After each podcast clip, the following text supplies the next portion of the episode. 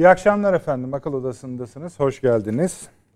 Yeni bir haftaya başlıyoruz. Dolu bir haftaya başlıyoruz. Yine temaslar, açıklamalar, ziyaretler olacak. Çoklu görüşmeler, ikili görüşmeler olacak. Bugün biraz şöyle kuracağız efendim bu akşamki programımızı. Şimdi bir seri konu başlığımız var. Bu konu başlıklarını biz biliyorsunuz artık şeyi konuşmuyoruz. O tamamlandı kabul ediyoruz. İsveç ve Finlandiya'nın üyeliği meselesi. Fakat tabii sadece burayı ezmedi o konu. Daha önce bahsetmiştik yine paylaşmıştık sizinle. Avrupa ülkelerinde gündemlerini değiştirdi, yönlendirdi. Fakat bu arada da NATO 10 yıllık planını yayınladı. Şimdi Türkiye'de bu hemen hemen boyutlu biçimde konuşulmadı. Bunu tam odağından konuşacak değiliz. İçine bakacağız. İçinde neler saklanmış onları size söyleyeceğiz ama demin saydığım bir seri maddeyi oraya bağlayarak konuşacağız. Dünyadaki gelişmeleri mesela hangisi diyeceksiniz? Ben size söyleyeyim. Mesela Özbekistan'daki Kara Kalpaklar isyanını. Mesela Orta Doğu NATO'sunu yani Batı NATO'sunu bitirdik. Orta Doğu NATO'su geldi önümüze. Birkaç ay önce akıl odasında böyle bir paragraf kadar bahsetmiştik. Şimdi iş hayli ciddileşti yarım düzine kadar ülke bunun etrafında öbekleşiyor. Muhakkak Türkiye'de buraya bir şekilde değecek. Nasıl değeceğini, anlamını, kime karşı olduğunu, arkasında kimin olduğunu konuşacağız. Onu da asıl işte NATO'nun stratejik konseptine bağlayacağız. Yunanistan konusu biraz yumuşama var ama işte bu kendilerini özenle saklamaya çalıştı. Adalara İsrail e, anti sihaları, anti İHA'ları yerleştirmeleri meselesi kıvılcımı yeniden alevlendirdi. Bu sefer kendileri de biraz paniğe kapılmış gözüküyorlar. Bu önemli bir mesele. Fırat'ın doğusuna doğru hem Rusların hem de Şam yönetiminin ordusunun öyle söyleyelim bir hareketliliği var. Nereye doğru tam derseniz hani hep konuştuk ya harekat başlayacak, tam nereye yapılacak, nereye gidecek ordularımız diye oralara doğru. Bunu da oraya ekleyeceğiz. En çok en önemli konulardan birine dönüşüyor. Biz çok bahsettik ama açılması gerekiyor elbette. Hep birlikte bunu konuşmamız şart. Küresel ekonomi. Yani Amerika'dan, Almanya'dan gelen haberler inanılmaz. Ee, kullanacakları sabunlardan tasarrufa kadar artık en resmi yetkililer bahsetmeye başladılar.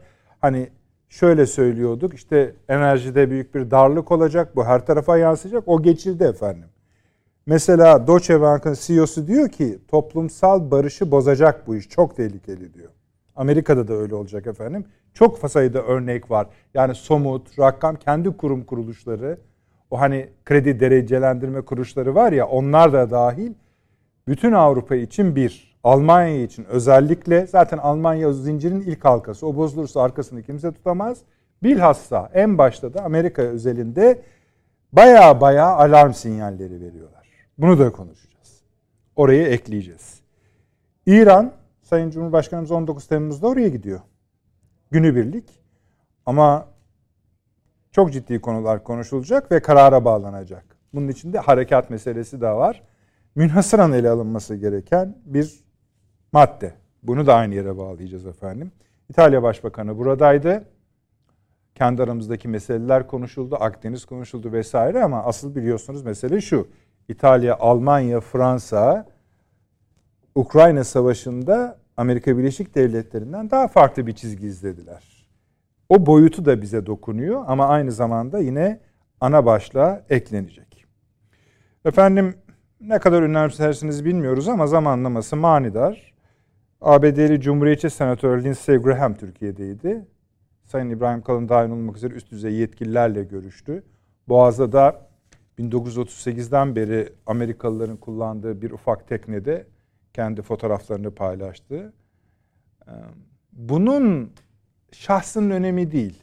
Neyi takip ettiğini yine konuşacağız. Ee, Birleşmiş Milletler Güvenlik Konseyi'nde reform meselesi var. Bunları inşallah hep ekleyeceğiz. Başka türlü oluşmuyor çünkü bir piramit, surlar.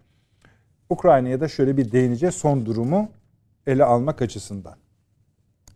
Sayın Avni Özgür, hoş geldiniz. Yeni bir hoş bulduk. yazarı. Profesör Doktor Süleyman Seyit Öğün hocam burada. İstanbul Ticaret Üniversitesi öğretim üyesi. Hocam şeref verdiniz. İşte biraz sonra benim sağım solumdaki boş koltuğa da doçent doktor ve emekli Tuğ Sayın Fahri Enener Paşam yetişecek. Nereden yetişecek? E biliyorsunuz diplomalar dağıtılıyor üniversitelerde. O da üniversitede öyle bir görevi var. Onu tamamlamaya ve bize yetişmeye çalışıyor. Onu da kısa süre içinde huzurlarınıza getireceğiz efendim. Anne abi, e, nereden başlamak istersin? Yani bu Orta Asya önemli. Yani Şeyden, tabii, Karakalpak. Karakalpak. Evet. Biz tam ne olduğunu anladık mı bir kere? Eh. eh. Yani öyledir biraz. Bazen Orta Asya'yı anlamak kolay tabii, değil tabii. o kadar da. O da, yani. o da bizim suçumuz. O kadar evet. uzak kaldı ki. Evet. Her, yani bir konu olduğunda hepsini baştan elden geçirmek zorunda kalıyoruz. Şu şuradaydı, bu buradaydı diye. Tabii doğru. Buyurunuz. Bir şimdi burada herhalde hep dikkatten kaçırdığımız bir şey var. Yani Sovyet sisteminin bir özelliği ülkelerin içine yani bir ülkeye bağımsızlık verirken veya da bir şey verirken orada bir istiklal şeyi verirken daima bir problem unsurunu da koyuyorlar. Ekliyorlar. Yani tekim Kara Kalpaklar bir Türk kavmi ee, yani ka, başlarındaki şeyler, başlıklar siyah olduğu için kara kalpaklar. Yoksa özel bir manaya gelmiyor kara kara eklemesi. Kalpak. Ama o bölgeye Kara Kalpakistan deniyor. Den, den, deniyor. Tabii. Yani o halka da öyle. Hı? Halkın da şey, kavmin de adı o. Bu bir Türk kavmi. Ee, Özbekistan'a bağımsızlık verilirken anayasasına e, Karakalpakların bir özel cumhuriyet oldu. Şey koyulmuş ve anayasada da bir madde var. Yani e, Karakalpaklar e, bağımsızlık ilan edebilirler diye. Evet.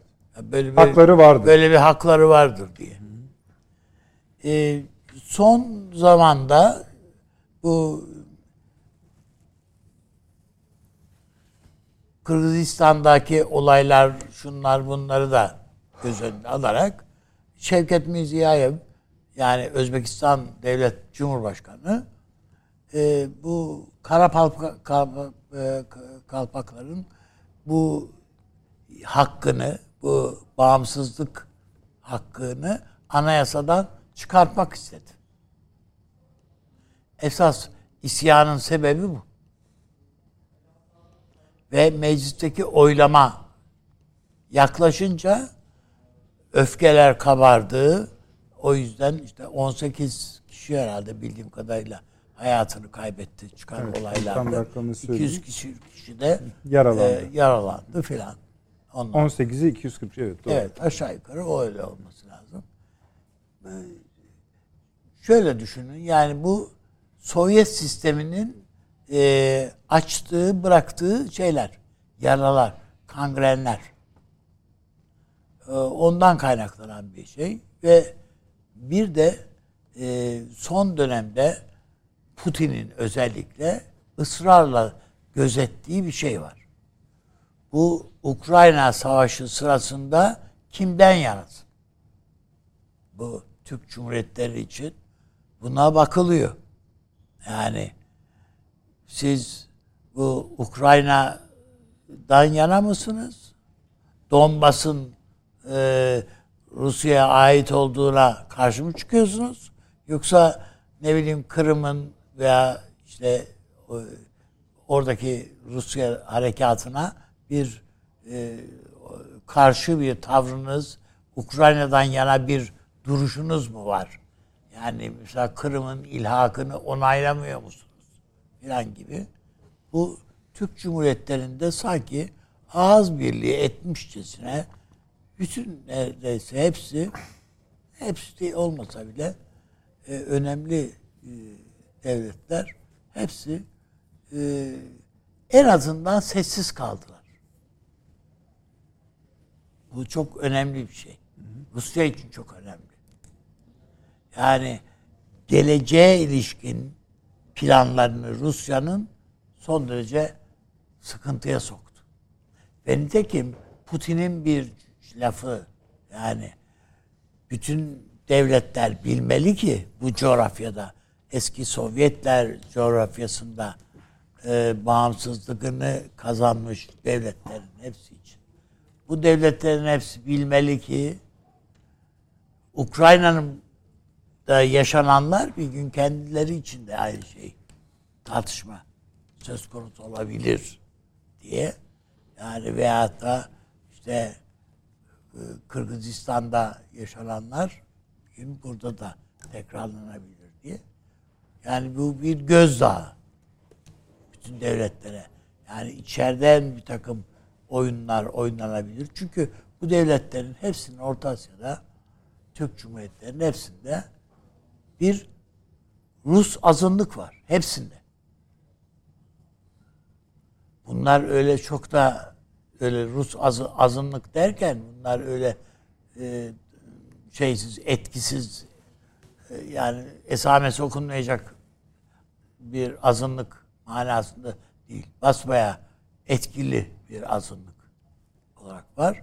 Hepsinde Rus dili bir eğitim dili, konuşma dili, anayasal güvence altında.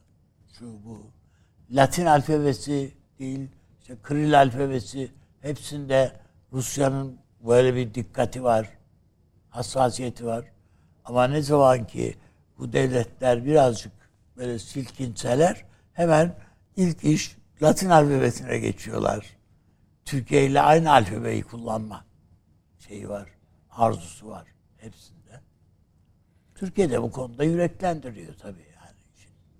Doğrusu. Şimdi şöyle spekülasyonlar var abi. Karakalpakların bulunduğu bölge e, petrol etra e, hatların geçtiği yani, bir yer. Evet. Yakın yani, oralara ya. Bir de bir diyorlar doğal gaza zam yaptılar. Yani çok o Türk yani Kırgızistan'da da öyle olay buradan patladı. Anladım. 60 lira olan doğalgaz 120 lira oldu. Evet. Lira dediğime bakma yani.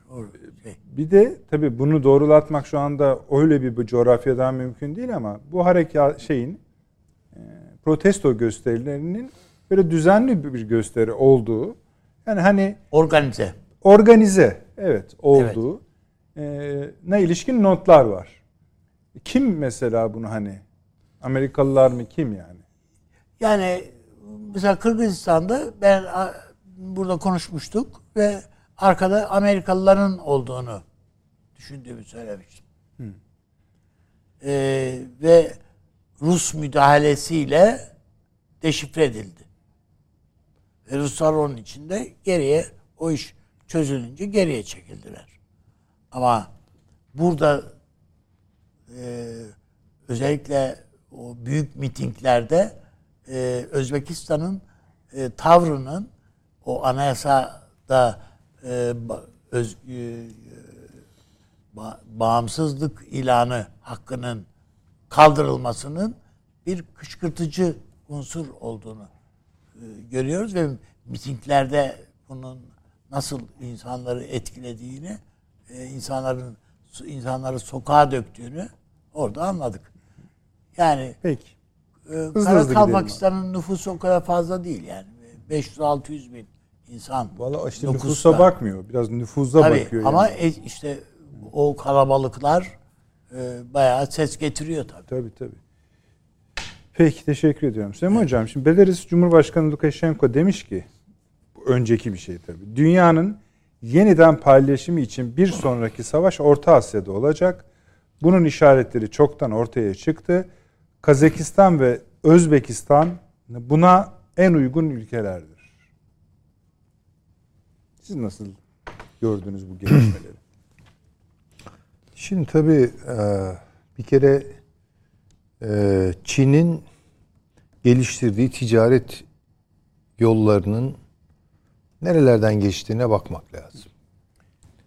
Yani güzel bir güzel bir açılış oldu hocam. Çok teşekkür ederim. Bunu hatta şöyle yapalım uygun görürseniz. Bir harita olsa da mesela. Hayır, hayır şöyle onu da şeye bağlayalım diyecektim. O da aktif bir konu biliyorsunuz. Madem Çin'den Avrupa'ya giden yolları konuşmaya başlıyoruz Tabii. ve bu Ukrayna Savaşı nedeniyle şunun bunun nedeniyle orta yol biraz daha parlak hale geldi. Zengezur'a da bağlayarak yani Ermenistan-Türkiye ilişkilerine de bağlayarak ilerleyebiliriz. Tabii, tabii. Buyurunuz. Ee, bir estağfurullah. Şimdi şeyden geçiyor bu. Çok açık hani e, Çin'den çıkıyor evet. e, ve doğrudan Semerkant'a bağlanıyor. Yani Semerkant ilk duraklardan biri. Ve e, Özbekistan'ı kat ederek devam ediyor. Şimdi dolayısıyla orada bir istikrarsızlaşma hali bu yolun kaderinden azade veya dışında değerlendirilebilir mi? Hayır. Yani orada bir şey oluyorsa durduk yerde olmaz. Şimdi hafızamızı tazeleyecek olursak çok kısa bir süre önce oraya e, Azerbaycan Devlet Başkanı Aliyev gitti. Ve çok sıcak karşılandı. Ve bir Türklük rüzgarı esti. Hatta şöyle bir e, hadise oluyor yanlış hatırlamıyorsam. İşte çevirmenlik filan yapanlara ya hepimiz Türküz ben anlıyorum ne dediğini diyor. Yani hmm. Özbek Türkçesiyle Azerbaycan Türkçesinin kardeşliğini vurguluyor. Evet. Ee, ve tabii çok e, böyle açılım değeri taşıyan anlaşmalar vesaireler imzalanıyor. Gayet güzel yani.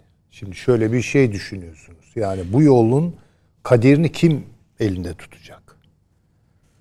Türkiye, Azerbaycan ve Özbekistan. Özbekistan. Şimdi Kazakistan şu an sorunlu. Hakikaten sorunlu. Ee, ama yarın onun da dahil olması durumda zaten iş büyük ölçüde çözülüyor. Evet Türkmenistan da ayrı bir dosya ama yani şunu bir kere herhalde zihnimizde bir yere ezber olarak yerleştirmemiz lazım.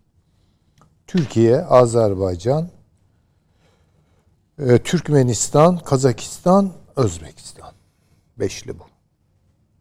Yani şimdi e, bu yapının en büyük taşlarından biri olan Kazakistan şöyle bir sallandı. Evet. Türkmenistan henüz kapalı bir kutu. Orada ne olduğu tam anlaşılamıyor. Ama Özbekistan, Özbekistan veya Azerbaycan, Türkiye arasında gelişen ilişkiler var. Şimdi bu bir mesele. Kim için bir mesele? Evet. Yani Rusya için bir mesele. Bu hattın ağırlığını o koyması.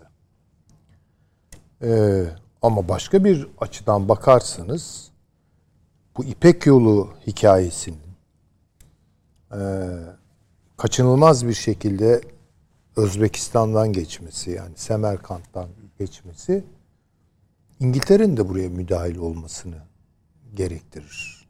Ki onlar Öyle. da bu işin peşindeler. Bir kere şöyle e, Beyaz Rusya liderinin söylediği şey bir bakıma doğru bir bakıma yanlış. Hı. Doğru olduğu yeri söyleyelim. O şu. Asya'da apaçık bir Rusya-İngiltere rekabeti hızla büyüyor. Tırmanıyor, evet. Evet. Şimdi e, İngiltere'nin işte küresel güç olma doktrini vesaire oralara girdi.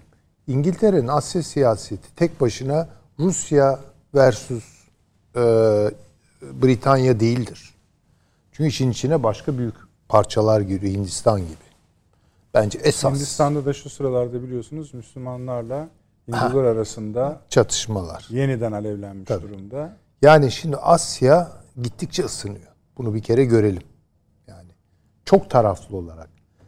izleyeceğimiz güçler bir Rusya, iki Türkiye, üç İngiltere. Bakın Amerika lafı etmiyor. Çoğu işleri artık tamamen Amerika'nın elinden aldı İngiltere. İngiltere'nin bütün arzusu şu. Rusya'yı diskalifiye ederek Rusya Avrupa kıta Avrupası bağını kopararak Çin'e girmek. Yani Çin'e girmek derken bunu da şöyle anlamayalım. Çin'le kapışmak anlamında değil. Bu süreçleri Çin'in bu büyümesinin yol açtığı bütün açılımları kendi kontrolü altına almak. Hepsi bu. Rusya ile Orta Asya'nın irtibatını da kesmek. Tabii Rusya ile Orta Asya'nın da irtibatını kesmek. Şimdi bütün denklemler buna göre kuruluyor bir kere. Yani Özbekistan karışıyor, bunu hatırlamak durumundayız. Daha evvel Kazakistan karıştı, bunu hatırlamak durumundayız. Pakistan karıştı, bunu hatırlamak durumundayız. Hindistan'da ne olacağı, evet bunu hatırlamak zorundayız. Bu çok derinden bir Rusya, e, İngiltere hesaplaşması. Bakın bu hesaplaşma Doğu Avrupa'da başlıyor, Özbekistan'a kadar gidiyor. Ve Hindistan'da içine alıyor, Pakistan'da içine alıyor, Afganistan'ı vesaire. Diyeceksiniz ki Amerika nerede? Amerika dışarıda şöyle Amerika bir Avrupa'da var ama esas olarak Pasifik'te. Yani bir içeride bir hesaplaşma var. İngiltere ve Rusya arasında. Dışarıda bir hesaplaşma var. Amerika ile Çin arasında. Güzel bir görev paylaşımı yapılmış. Evet ama şöyle. Yani bunu ila nihaya devam edecek bir e, açılım olarak görmüyorum. Bir gidişat olarak görmüyorum daha doğrusu. Ben şundan ciddi manada şüpheliyim. Yani yarın İngiltere Amerika'nın ayağını boşa çıkarabilir.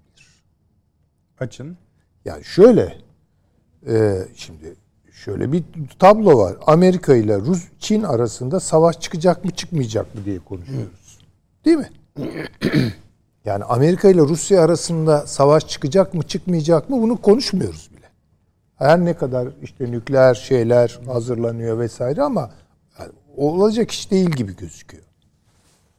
Yani daha doğrusu merkeze girmiyor bu konu. Daha çok şu.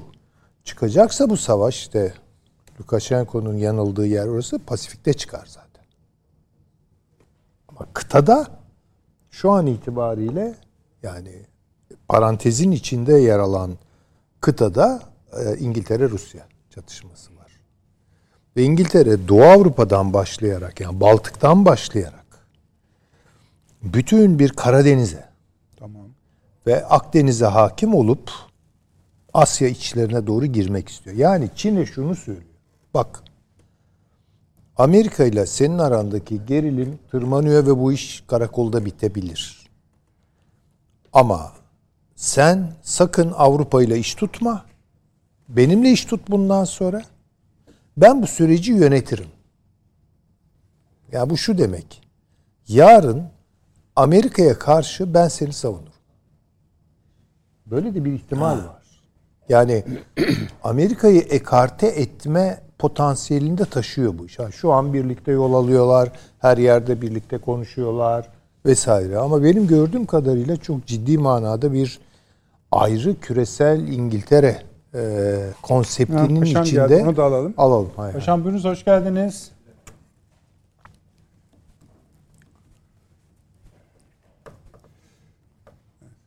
Tam heyecanlı konuya girerken evet, geldi. Mezuniyet töreninden. Yani, evet. Yoksa Süleyman Hocam üçüncü hatta dördüncüyü de çıkarıyordu. Şimdi. Yani böyle bu böyle. iş. Ee, demek istediğim dolayısıyla hep düşünelim işte büyük oyun tekrar kuruluyor. Ve bunun merkezi Türkistan bölgesi bir tarafıyla başka boyutuyla da Hindistan, Pakistan tabii ki yani büyük parçalar. Şöyle bir tarafı da yok mu hocam? Yani bütün bu değişimin bir liderinin bir finans finans açısından da bir liderinin olması lazım. Yani Amerika buna talipti ve no, olması gereken Amerika'nın bu, bu konumda olması, pozisyonda olması lazım. Ama Amerika yani kendisi iflasın eşiğinde neredeyse. Öyle. İşte zaten problem o üstadım. Bu iflasa gelince bir büyük güç ekonomik olarak elini tabancaya götürür. Silah çeker. Şimdi dolayısıyla ben İngiliz aklının şöyle çalıştığı kanaatindeyim. Ya bu iki tane büyük güç, askeri güç, onlarla İngiltere kalkıp rekabet edecek. Bunları çatıştırarak aradan çıkma gibi bir niyeti var. Veya bununla bu çatışmayı bir yerde durdurup güçlü tarafı ki bu büyük ölçüde Çin olacağı açıktır evet. bunun. Çin üzerinden diğerini tasfiye etmek. Yani çünkü Amerika artık gittikçe aklını falan kaybediyor. Herkes öyle konuşuyor. Yani hakikaten aklını kaybediyor. Ve yani ya her gün 8-10 kişi ölüyor ya sokaklarda. Evet yani ekonomiyi ayrıca falan. konuşabiliriz de tabii zaten sebep o. Yani ekonomik çöküş Amerika'nın ekonomik çöküşü siyaset yapım süreçlerini de paralize ediyor. Felç ve tek bir değişkene indirgeniyor. Yani Amerika'da bugün bas veya militarist bir söylem hakim. E şimdi bakın İngiltere bunu görmüyor değil, görüyor. Bundan faydalanıyor mu? Evet faydalanıyor. Avrupa'yı hizaya getirirken, Rusya'yı sıkıştırırken vesaire. Ama, Ama İngiltere'nin menfaatini nerede görüyor? Ha, menfaati nerede görüyor? Menfaati. Ha, şimdi çok güzel bir soru sordu üstadım. Ben finansal çevreleri düşünüyorum. Finansal çevreler bu süreci destekliyorlar bence. Tamam, yani yani, yani bir e, de şöyle bir şey var. Baktılar ki bu yeşil yeşil dünya projesi çok pahalı. Yani tutmuyor yani bu ve şimdi herkes kömüre tekrar kömür, nükleer, kömür. savunma evet, sanayi. Evet. Yani, yani ne kadar herkes buna döndü. makbuldür şeklinde. E hani bu efendim bunların hepsi karbon izinizi sıfırlayın filan. Biz de gerçi uyduk o şeye de yani karbon iznimizi sıfırlayacağız diye uğraşıyoruz ama işte sonuç bakıyorsun. Yani para parasal çevrelerin bence şu an daha fazla Çin'le ilişki kurduğu kanaatindeyim. Evet. Yani bunun da tabii kaynağının büyük ölçüde gene Londra'dan geçtiğini düşünüyorum. Evet. Dolayısıyla Amerika biraz nasıl söyleyeyim yani böyle iri yarı bir e, saf adamın e, ön alıp e, işte kavgalara öyle. girmesi Moron. falan ama yani evet. öyle çok artık böyle yeniden bir Amerikan hakimiyetinde bir dünya falan çok zor. Ha, İngiltere bunun altından kalkabilecek. Bunu becerebilecek mi? Ondan Onda da, da para yok. Para var. Finansal çevreler ondan. Ha o finans yani. evet. O finans yani orada. Tabii. London City yani bu e, şakası yok. Ama bunu şey yapabilir mi? Ee, İngiltere kapasitesi buna yeter mi? Ondan da çok emin değilim. Ama eğer bir hakikaten bu iş karakolda bitecekse ki ben endişe ediyorum bundan. Ciddi manada endişe ediyorum. Her zaman olduğundan daha fazla. Bunun patlayacağı yer Pasifik'tir. O çok açık. Niye yani? yani büyük büyük parçadan mı bahsediyor? Savaş evet olarak. evet yani o yoksa yani, zaten çatışmaların hani kıvılcımlandığı birçok büyük, yer büyük savaş e, Amerika ile Çin arasında olur. Yani büyük savaş olacaksa burada tabii Rusya pozisyonunu nereden yana alır onu bilmiyorum. Yani konuşulur. Ama şu an Rusya'nın meseleyi Asya'da tutunmak ve Avrupa ile olan bağlarını sürdürebilmek. Rusya'nın şu an düşündüğü başka hiçbir şey. Bulunduğu nokta şeyi, konumu muhafaza etmek. Rusya'nın ha, konumu muhafaza o. etmek.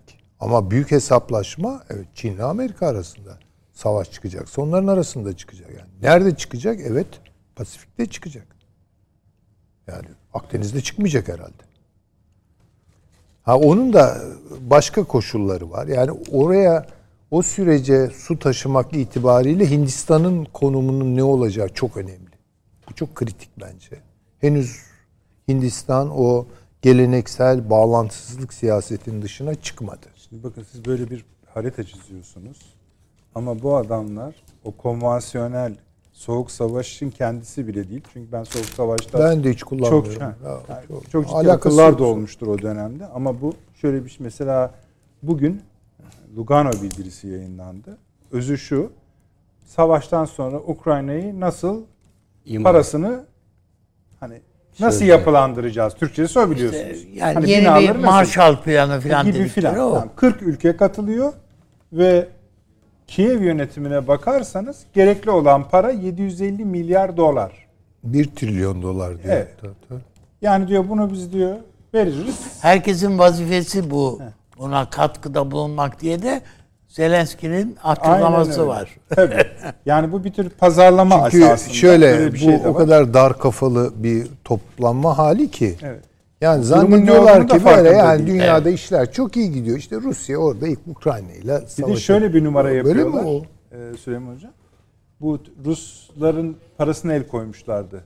300 milyar dolarlık bir paraya el koymuşlardı. Şey hariç altın Evet. falan. Onu diyorlar orada kullanalım. Yani İşte inanılmaz hani adamlar. derler ya bu batan geminin malları Malı falan. diye. Halbuki Doğru. saha, yani bir de gerçeklik var. Bir de gerçeklik var. Yani bu savaş öyle gitmiyor ki. Şimdi şöyle bir şey daha var. Onu da söyleyeyim de hani Buyurun. parça eksik kalmasın. Şimdi Amer- e, Rusya ile İngiltere'nin Asya'da bir tırmanan ge- gerilimi var, rekabeti var. Bu aynı zamanda Avrupa ile İngiltere arasındaki bir gerilimi de içeriyor. Evet öyle. Onu da görelim. Neredeyse doğal parçası yani. Bütün bu süreci tersine çevirecek olan şey kıta Avrupa'sının yani Almanya ve Fransa'nın ve tabii ki İtalya da buna dahil olacaktır. Bu oyunu bozması. Bozabilecekler mi, bozamayacaklar Bilmiyorum belki mı? bugün İtalya ziyaretinde İşte artık bilmiyoruz yani. Şunu biliyoruz ama İtalya, Almanya ve Fransa hala içten içe homurdanmayı sürdürüyorlar. Ee, evet bu NATO belgelerini çatır çatır imzalarını atıyor gözüküyorlar ama kendi takvimleri varmış gibi hissediliyor. Fransa hiç o havada değil ve Almanya'dan gelen bu ekonomi haberleri e, eğer yarısı doğruysa bakın yarısı doğruysa mesela Bild bir haber yaptı. Eğer dedi bu enerji kısıtlaması, kesintisi hayal ettiğimiz gibi yani korktuğumuz gibi daha doğrusu olursa Alman ekonomisi yüzde on iki buçuk küçülecek ve bu en az 6 milyon kişinin işsiz olması demek. Üzerine 100 milyar avro mu harcayacaksınız her yıl savunmaya? Onun adı da yani bunu yazdı adam. Bu savaş tamam. demektir. Yani şu Almanya, Fransa ve Rusya arasında bu oyunu tersine çevirebilecek bir e, ne diyelim ortak vaziyet alış, müşterek bir vaziyet alış gerçekleşmezse ve de başarıya ulaşmazsa süreç işler. Ama Avrupa ve Rusya birlikte bunu durdururlarsa işte bakın o o zaman bütün hesapları İngiltere'nin fos çıkacak. Yani iki Yani, takvim- küresel İngiltere filan palavra olacak yani. tarih veriyorlar. Yani mesela Ukrayna Savaşı'nın bitiş ve sonucu iki Kasım seçimlerinin bitiş ve ne sonuç çıkacağı. Bunun diyorlar NATO konseptinin sağlığına nasıl olacağını. Çünkü herkes gidebilir buradan diyorlar. Hiç kimse oraya böyle mutlu şekilde katılmadı diyorlar. Tabii. Yani şu şurası bir gerçek ki Amerika öyle bir pimi çekti ki. dünyada. Yalnız pimi attı abi elindeki bomba Anladım. elinde kalmış gibi. İşte benim öyle bir şey çekti ki kendisi dahil herkesin imhasına ile sonuçlanabilecek Ben- bir şey. Daha net bir şey söyleyeyim. Belki Üstad ona katılır veya katılmaz bilmiyorum. Ee, İngiltere Amerika'nın pimiyle oynadı. Ha, Veya evet. Basbayağı. Yani, tabii. Yani sürüdü. Amerika'yı Avrupa'nın üzerine sürüdü. Rusya ile bu duruma getirdi. İşte ama tam orayı netleyemiyoruz yine Süleyman Hocam. Ama şimdi baktığınız zaman yani Allah aşkına bu yani akılla bir şeyle açıklanabilir mi? Orada bir bir şey var. Yani Var, bir ne? işte şu yani Amerika'yı tarih bence İngiliz haklı şu an Amerika'yı bir safra olarak. Yani Süveyş'ten Mısır'dan aldığını verdiğini tahsil geri mi alıyor? 1956'nın acısını gibi. unutmazlar onlar yani. Yani o bence Amerika'yı tamam bitirdi işte. Evet. Yesin iki tane güç orada birbirlerinin aradan nasıl sıyrılabilirim meselesi. Ve bu bence finansal dünyanın da desteğini alıyor. Çünkü işin içine Çin giriyor. Yani Amerika İngiltere şunu diyor. Eğer Avrupa ile kıta Avrupa'sını kastediyorum. Almanya ve Fransa Çin ilişkileri entegre olursa ben kaybederim diyor İngiltere. Ya İngiltere bunu durduk yerde yapmıyor tabii ki. Çünkü çok açık. Niye Brexit? Niye çıktı Avrupa'dan? Tabii Sebep canım, öyle. Çok açık. Devam edelim. Tamam. Paşam tekrar hoş geldiniz. Hoş bulduk. Diplomalarını verdiniz mi öğrencilere? Verdik yani. Peki. e, bölümün öğrencisi de fakülte birincisi oldu. Ona da ha, vermekten de ayrıca gururlandık. E, biz evet. de gururlanıyoruz. Hoş evet, geldiniz tekrar. Ne konuşuyoruz diyeceksiniz. E, kalpak. Ee, evet. Yani kalpaklarla e, evet. başladık ama vardığımız yeri görüyorsunuz. Tam da akıl odasına uygundur. Evet. Buyurunuz. Şöyle diyeyim ben aslında yani bunun e, öncesi e, zamanlaması e, NATO'nun e, yapmış olduğu Madrid zirvesiyle hemen hemen eş zamana denk gelmesi, irdelenmesi gereken ayrı bir konudur. Daha birçok e, olay gibi. E, bence e, bunun öncesinde Putin iki tane ziyaret yaptı. E, bunlardan biri sanırım geçen haftaydı. E, Hazar Denizi'ne kıyısı olan ülkelerle Kazakistan'da bir araya geldiler. Biliyorsunuz 2018 yılında Hazara kıyısı bulunan ülkeler bir ilk kez bir araya gelerek Hazar Denizi'nin paylaşımı yani burası göl mü deniz mi kavramına özel statüsü olan bir yer diyerek göl ve deniz kavramına açıklık getirdiler ve karasularını 15 mil e, balıkçılık bölgesinde münasır bölge demiyorlar da balıkçılık bölgesinde 10 milde sınırladılar. Hı hı. E, şimdi bunu e, yaptıktan sonra Ukrayna Savaşı ile birlikte batıdaki gelişmeler üzerine Putin bu grubu tekrar topladı. Ve bu sanırım bir, bir buçuk hafta kadar oldu Kazakistan'da ve burada şöyle bir karar alındı. bu bölgeye hiçbir yabancı askeri gücün sokulmaması e, ve e, bu topraklarda da yabancı bir askeri gücün bulundurulmaması şeklinde beş ülkede buna imza attı. Evet. Bu e, aynı zamanda e, Trans e, Orta Asya'dan gelen e, Trans Hazar denilen e, boru hattının geçiş güzergahının da bir şekilde frenlenmesi olarak algılandı.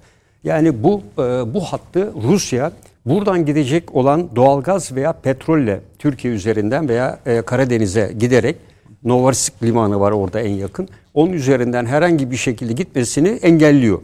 Yani e, dünya Rus doğalgazına, petrole karşı yaptırım e, ortaya koyarken Rusya'da Batı'nın kendi enerji kaynaklarına e, ki Almanya'nın vesairenin içine düştüğü durumu biliyor.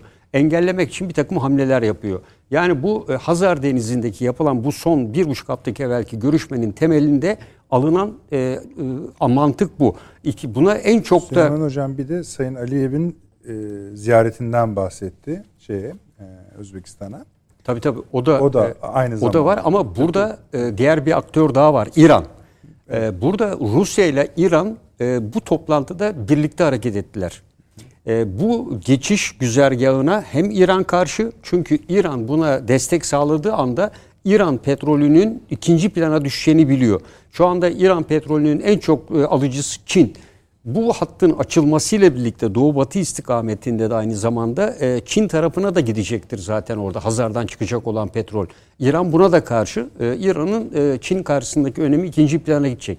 Rusya da buna karşı çıkıyor. Batı ile yaşadığı sorunlar ve onların üzerinde durduğu çok önemli bir koru esasında diğer ülkeler de hepsi imzaladı. Bunu Kuzey-Güney koridoru var orada meşhur Kafkaslardan geçen bu koridorun e, mutlaka açılmasını yani Rusya üzerinden inecek hattın Basra Körfezi'ne inerek buradan ticaretin sağlanması e, Rus petrolünün vesairenin buradan aktarılmasını istiyor.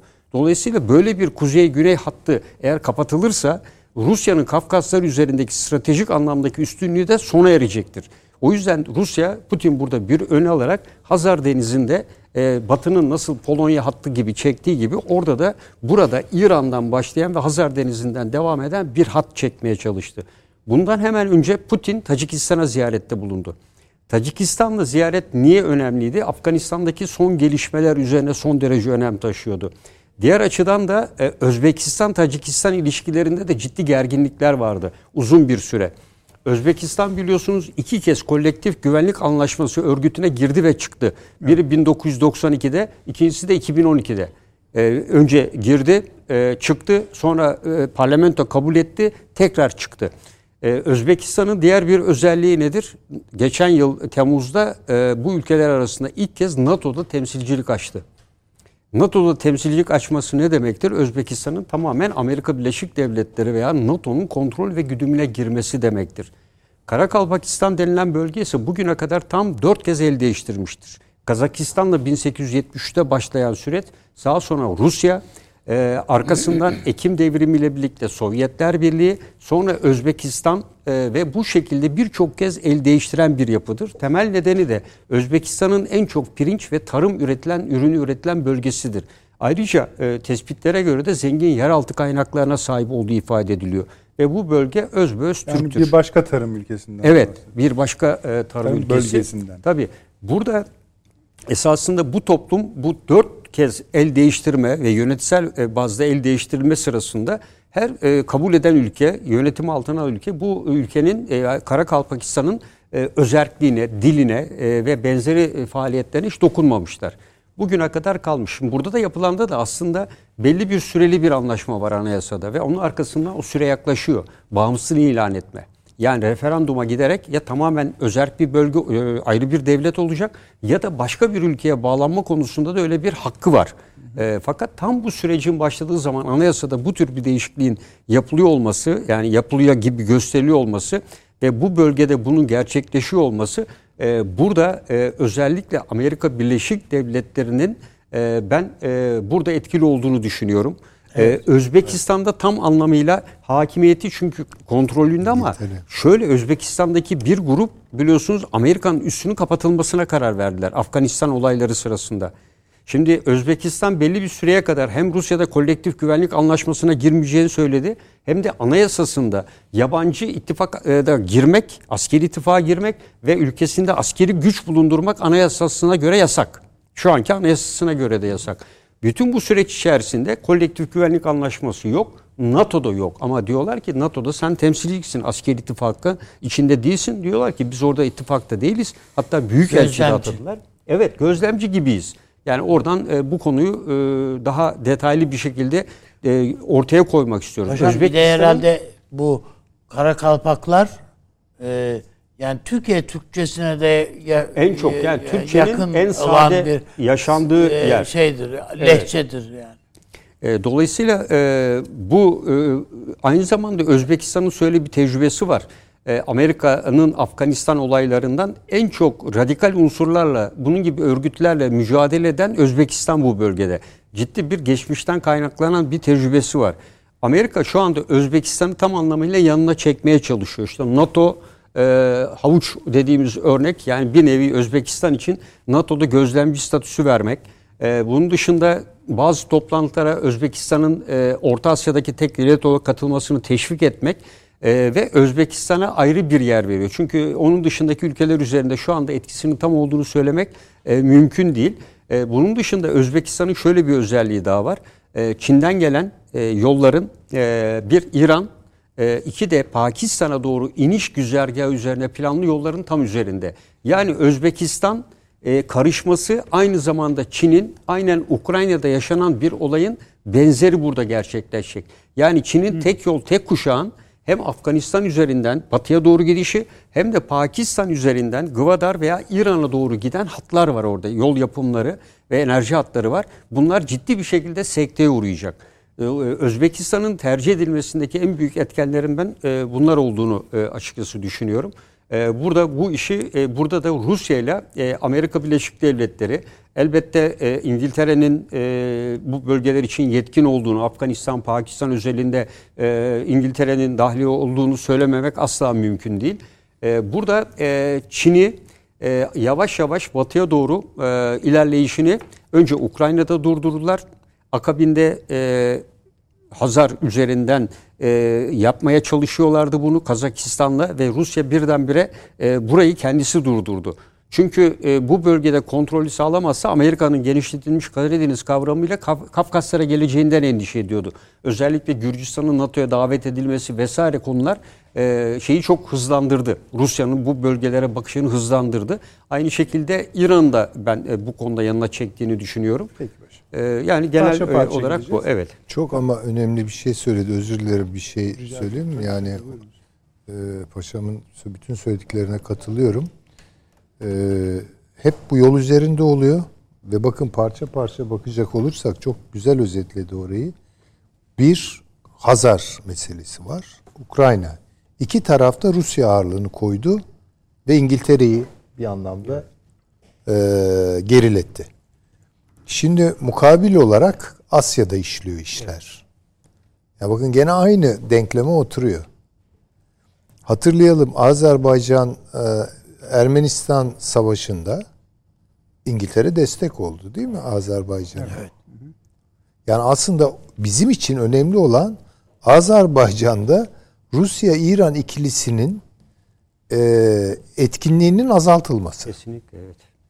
Hocam bak mesela e, İslam Kerimov eğer devam et, yaşasaydı tabii canım o başka yani NATO'ya NATO'ya girecekti neredeyse değil mi? Hatırlayın yani. Ee, evet. Peki. Hevesi oydu yani. Ee, sevgili izleyicilerimizden rica ederim. Yani bunları hala Avrupa'daki bu NATO, İngiltere, Amerika, Ukrayna yani onların altına yerleştirmeye gayret edin. İşte ee, bir de Sayın Cumhurbaşkanı'nın niye İran'a gittiği konusunda da geleceğiz şimdi. Bu bağlama nereden geleceğiz? Yok yok onu bağlayacağız şimdi. Önemli bir konu o. Ee, Orta Doğu NATO'su meselesinin yeniden yani eskiden bir şey var mıydı bilmiyorum. Konuştuğumuzu hatırlıyorum. Evet, evet. Ama o zaman çok nüveydi. Yani çok ufak yani tam kimler o var, bir, kimler yani yok. Trump hayali başka. Evet. Trump'ın hayali başka. CENTCOM diyorduk, Şimdi İsrail bu, diyorduk. E, Biden'ın şeyi kafasındaki başka. Tabii. Şöyle artık bir harita var gibi elimizde. Evet. Ee, mesela Ürdün kralının Abdullah yaptığı açıklamalar var. Ee, Orta Doğu NATO'sunu destekleyecek ilk insanlardan biri ben olurum. Hepimiz bir araya gelip birbirimize nasıl yardımcı olabiliriz diyoruz. Bu bölge için çok sıra dışı bir durumdur. Ee, bunun üzerine mesela İsrail Savunma Bakanı da benzer bir açıklama yapıyor. Bu haftanın başında da Wall Street Journal gazetesinde İsrail, Suudi Arabistan, Katar, Ürdün, Mısır, Birleşik Arap Emirlikleri ve Bahreyn'den askeri yetkililerin şimdi bir birden yani bu teorinin öyle söyleyelim şu anda. Yani küçümsemek için söylemiyorum. Bir anda hayata geçebilir böyle şeyler. Birinci sorusu şu. Bu harit bu gerçekçi mi? Amacı ne? İki, Türkiye nerede? İşte Çok şimdi eğer sorular. Türkiye olursa bu Orta Doğu NATO'su olur. Hı. Ama Türkiye'nin dışında olursa Arap NATO'su olur. Tamam güzel bravo.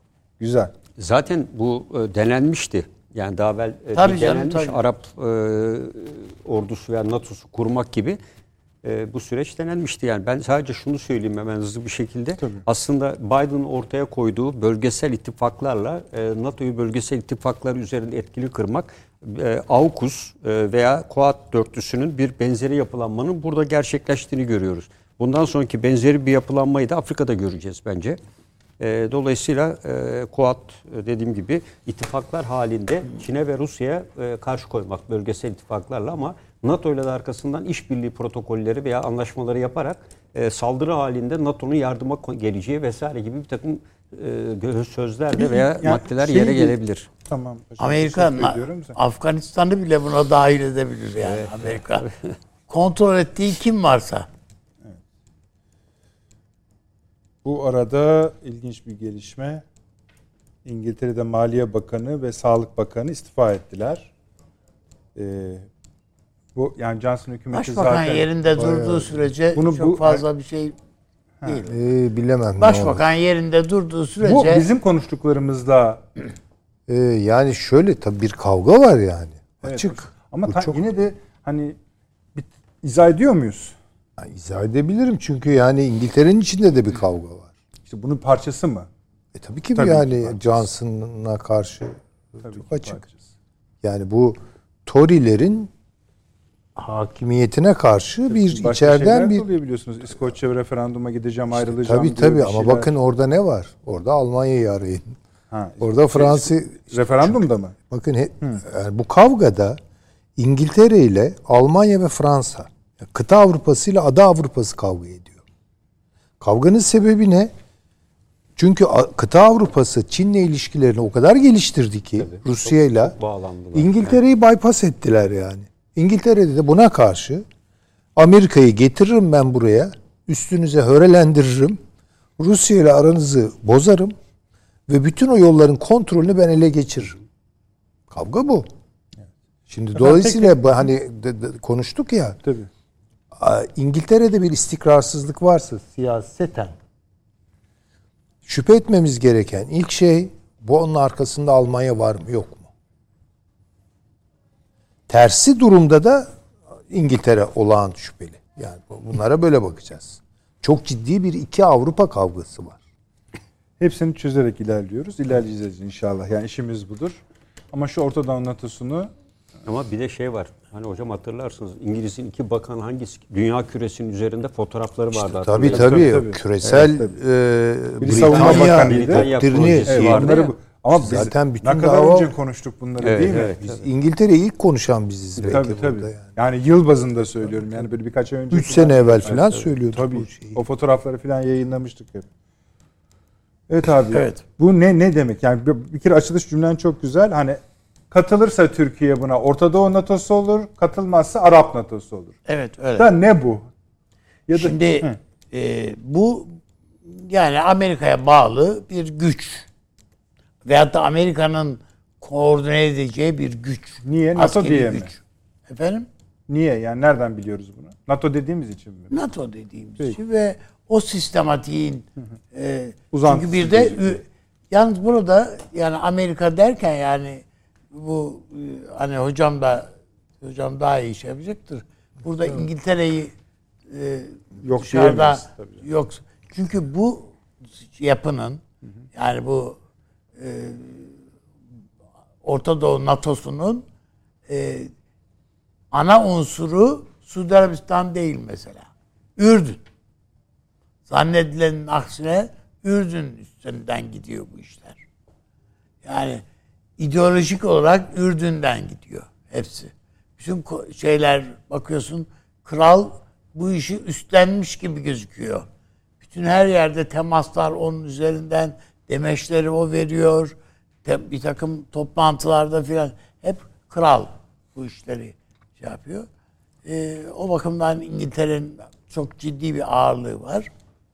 Ee, önümüzdeki dönemde e, Amerika'nın güvenilmez olduğuna kanaat getirdi şey e, Suudi Arabistan filan. Tamam. Yani özellikle bu Afganistan'ı da filan Amerika fevkalade çuvalladı gibi görünüyor. E, Suudi Arabistan'a göre. Keza e, baktıklarında o sadece bu sebepten dolayı gidip Çin'le anlaşmalar yaptılar filan. Biden'a gayet soğuk bakıyorlar. O efendim yeşil politikalar hiç şeyine uygun değil. Yani bizim petroller ne oluyor diyor filan. Yani bütün bunlara bakıldığında bu Orta Doğu ülkelerinin hepsi e, burada içlerine sinsin ya da sinmesin ama bir kısmının şimdi daha da bir giderek içine sindiği anlaşılıyor, görünüyor da işte ilişkilerde onu gösteriyor. Türkiye'nin dahil olduğu bir yapı ortaya çıkacak. Ha, Türkiye'nin dışında başka birisi de olur mu onu bilemem. Yani onun o Arap dokusunu e, kıracak bir başka şey olur mu? Eskiden olsaydı Pakistan olurdu. Efendim. Yani olur mu bilmem ama e, mutlaka ve mutlaka o Orta Doğu şeyini e, dokusunu e, hakim kılmak istiyorlar. Yani bu bunu bir Arap e, şeyi olmaktan çıkarmak. Ha İsrail var zaten de işin içinde. Yani hem Türkiye var hem İsrail var. E, e, bu zaten başlı başına yani abi ortada. Bak, bu Orta Doğu evet. başlığı sabaha kadar yani alt başlıkları bizi sabaha kadar burada oturtur. Evet Öyle doğru. Konu. Sadece desek ki Türkiye'nin katılımıyla Suriye ne olacak? Irak ne olacak? PKK ne olacak? Yani desek, daha mesela iki ay, iki ay, üç ay önce e, Arap Birliği'ne Suriye'yi alıyorlardı değil mi yani? Ama şimdi baktık ki yok. Hayır yok. Öyle bir şey yok. Yani son tahlilde daha Suriye'nin ne olacağına karar verilememiş gibi bir durum. Yani bunu sadece e, Amerika'daki şeyden falan da bakarak değil, PKK'daki paniğe bakarak da buna hükmetmek mümkün. PKK şu anda tam bir panik halinde. Ya yani biz ne olacağız? Peki. Noktasındalar. Aynı şey orada belki söz verdikleri başkaca gruplar içinde. Yani DAEŞ'i falan da kullanıyordu bu Amerika. Peki. Hepsi ortalıkta kalıyor şimdi. Devam edeceğiz abi bu evet. konuya. Şimdi Süleyman Hocam. Bir, bu güncel küresel şartlar altında Orta Doğu NATO'su ya da Arap NATO'su neye lazımdır? İki, evet. kime konuşamayacaksınız tamam. merak Peki. etmeyin. Kime lazımdır? Bu bazı kritik konular var. Türkiye'nin işte terörle mücadelesi, İran meselesi, İsrail'in durumu, Mısır. İşte biraz önce olası üyelerini saydık. Şimdi bunlar nasıl oluyor da mesela bugün İtalya Türkiye'ye geldi biliyorsunuz. Akdeniz konuşuldu. O da bunun parçası. Ama İtalya aynı zamanda biraz önce konuştuk. NATO'da bambaşka bir yerde. Avrupa Birliği'nde bambaşka bir yerde. Şimdi bunların hepsini konuşacağız Konuşalım. ama kısa Güzel. bir reklam aramız var. Ondan sonra geliyoruz efendim. Akıl Odası devam ediyor efendim. Profesör Doktor Süleyman Seyfi hocamda kalmıştık. Kritik soruları tekrarlıyorum. Bir, Orta Doğu NATO'su şimdi yani bu dünyada neye lazım? Kime lazım? Türkiye'nin rolü ne? Ee, bir kere buna NATO demeyeceğim izninizle. Çünkü bu NATO lafı evet NATO'nun da şu an konumu biraz bulanık da. Hani orijinali yerinde duramıyor ki. Ha, yani çünkü Kuzey Atlantik Anlaşması. Şimdi Kuzey Atlantik Anlaşması Orta Doğu'ya taşındı mı adının başka bir şey olması lazım. Hani öyle de ruhu efendim. E, ruhu da biraz tartışılır. Çünkü bu kadar farklı coğrafyalarda aynı ruh aynı şekilde e, muhafaza edilemez gibi geliyor bana. Şimdi bu burada kim başat rolü oynuyor? E, daha doğrusu metni kim yazıyor? Senaryoyu kim yazıyor? Bila tereddüt. Yani İngiltere diyeceksin. Evet. Tam anlamıyla odur. Şimdi biz burada şöyle e, bir şey yapıyorduk hatırlarsınız hani bir takım Akdeniz'de olup bitenler filan konuşulurken İngiltere e, gizli gizli çok kendini belli etmeden Cebel Tarık'tan girdi. Bir Malta'yı yeniden bir parlattı. Sonra biraz ilerledi. Kıbrıs'ı bir hatırladı veya hatırlattı birilerine. Şimdi bakın bir Akdeniz hattı beliriyor orada. Sonra Türkiye'yi de içine aldı aynı hat. Ve Hazar'a kadar gitti. İngiltere bakın bir hat çekiyor. İsveç'ten başlıyor. Değil mi? Ta Bulgaristan'a kadar iniyor aşağıya gene Türkiye. Şimdi Ukrayna bunun e, apse yaptığı yer. Yani çatışmaların olduğu yer. Bir böyle bir hat var. Bir hatta Akdeniz'den geliyor. Şimdi bu hat içine birinci derecede pivot güç olarak e, belki hani üstadımdan biraz orada farklı bir şey söylemiş olacağım. İs, İsrail alır. Yani merkezde İsrail vardır. Tamam. Ama İsrail'e çok yakın etkin bir performans gösteren güç olarak evet Ürdün var. Ve Amerika ile arası açılmış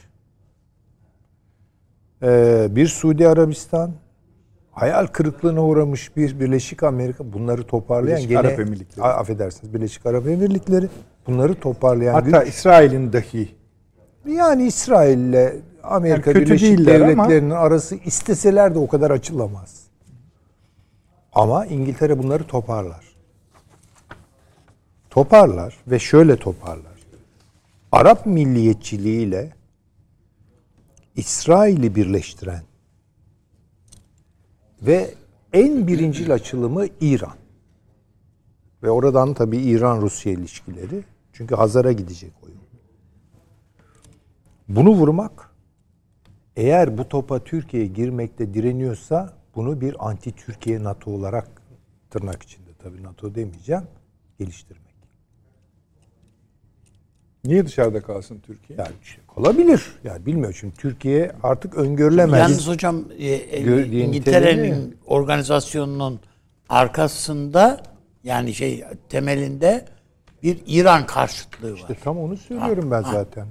Yani Güzel de işte bu e, Türkiye'yi dahil mi ediyor? Tamam. Edelim. Hele İngiltere, Türkiye. Şimdi ben gelişmeleri takip ettiğim zaman Türkiye'nin buraya oturduğunu görüyorum. Gör, evet, ben de yakın. Evet, görüyorum. Tabii şimdi bakın neyle yani ne birleşmiş Yani bu plana oluyor. kafası yatmış anlamında söylemedim. Hayır değil. Münasip, available yani. Ha, bununla çatışmıyor Türkiye. Şu an çatışmıyor. Ama Türkiye buraya doğrudan da angaje olursa bunun ileride Türkiye'ye rağmen de çalışabilecek bir cihaz olduğunu da aşağı yukarı öngörüyor. Onun için zor hakikaten şu an Türk diplomasisinin bu konuda net bir pozisyon alması. Karşısında değil. Çok içine de girdi mi? Çünkü bakın Suudi Arabistan Türkiye ilişkileri. Değil mi? Ee, Türkiye Birleşik Arap Emirlikleri ilişkileri. Değil mi? Türkiye-İsrail ilişkileri. Şu aralar hani mesela acaba düzelir mi bunlarla? Bir de böyle bir oluşumun içinden gelen ve Türkiye'ye karşı soğuk bir rüzgar daha var. Yani tam oturmuş bir şey yok burada. Ya istiyorlar ki Türkiye tamamen bu İsrail merkezli ve yanına Arap milliyetçiliğini alan her an aynı anda Türkiye ve İran karşıtlığına dönüşen veya eğer Türkiye onların gözünde iyi bir pozisyon tutarsa Türkiye'yi de içine alıp İran'a karşı ama her şekilde İran'a karşı ve her şekilde Rusya'ya karşı ve Türkiye pardon affedersiniz İran Rusya e, ittifakına karşı bu tez bir, aynı zamanda Amerika'nın bu bölgeden azaldığına da yaslanıyor. Azaldı ama yani şimdi değil mi yani? Tabii tabii. Bu çok bu net gözüküyor. Tabii. Hani söyleyelim. Ha, mesela yani neresi Mısır, doldurulmaya çalışılıyor? Bakınız Mısır buna dahil edemediler. Neden öyle düşünüyorsunuz? E, gitmedi Mısır çünkü Rusya ile olan ilişkisini de korumaya çalışıyor. İran'la olan ilişkisini de korumaya çalışıyor. Biliyorsunuz dünyadaki en büyük Ukrayna'dan tahıl alan Rusya'dan esas. Şimdi onun için yani Rusya ile anlaşmaları var. Ta Bağız dönemine giden ilişkileri var. Irak ve Suriye meselesine gelince Irak da ortada. Daha tam ne olduğu belli değil Irak'ın. Orada İran mı kazanacak Irak'ta? Yoksa e, bu Suudi Arabistan hatırlayalım Biden seçildi. Çok kısa bir süre sonra Birleşik Arap Emirlikleri Irak'ı ziyaret etti. Suudlar ziyaret ettiler. Değil mi? Şimdi dolayısıyla Türkiye'yi biraz zamana karşı dayanıklı kılabilecek iki unsur. Bir Suriye meselesi var. Ve boşuna değil Fırat'ın doğusundaki hareketlenmeler.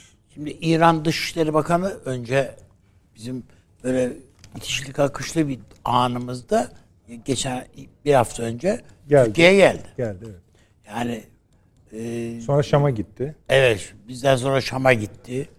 Sonra tekrar şimdi Cumhurbaşkanlığının daveti öyle planlanmış bir şey değildi herhalde bu yani, orada halledildi mi? Demek evet orada pişirildi, kotarıldı.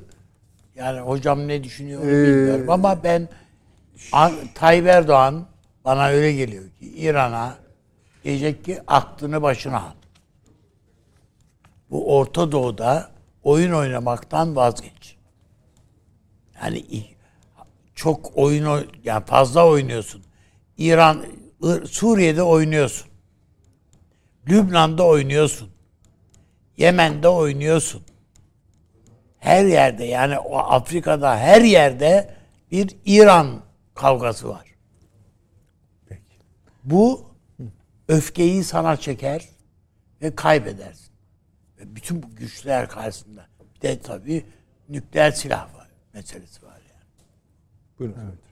Yani şimdi demek istediğim e, bu oluşum buna NATO, Arap NATO'su falan demek bence çok şeyi boşlukta bırakıyor. Mesela İsrail görülmüyor Arap NATO'su deyince. Orta Doğu NATO'su deyince Mısır yok ama içinde. Bu başka bir şey.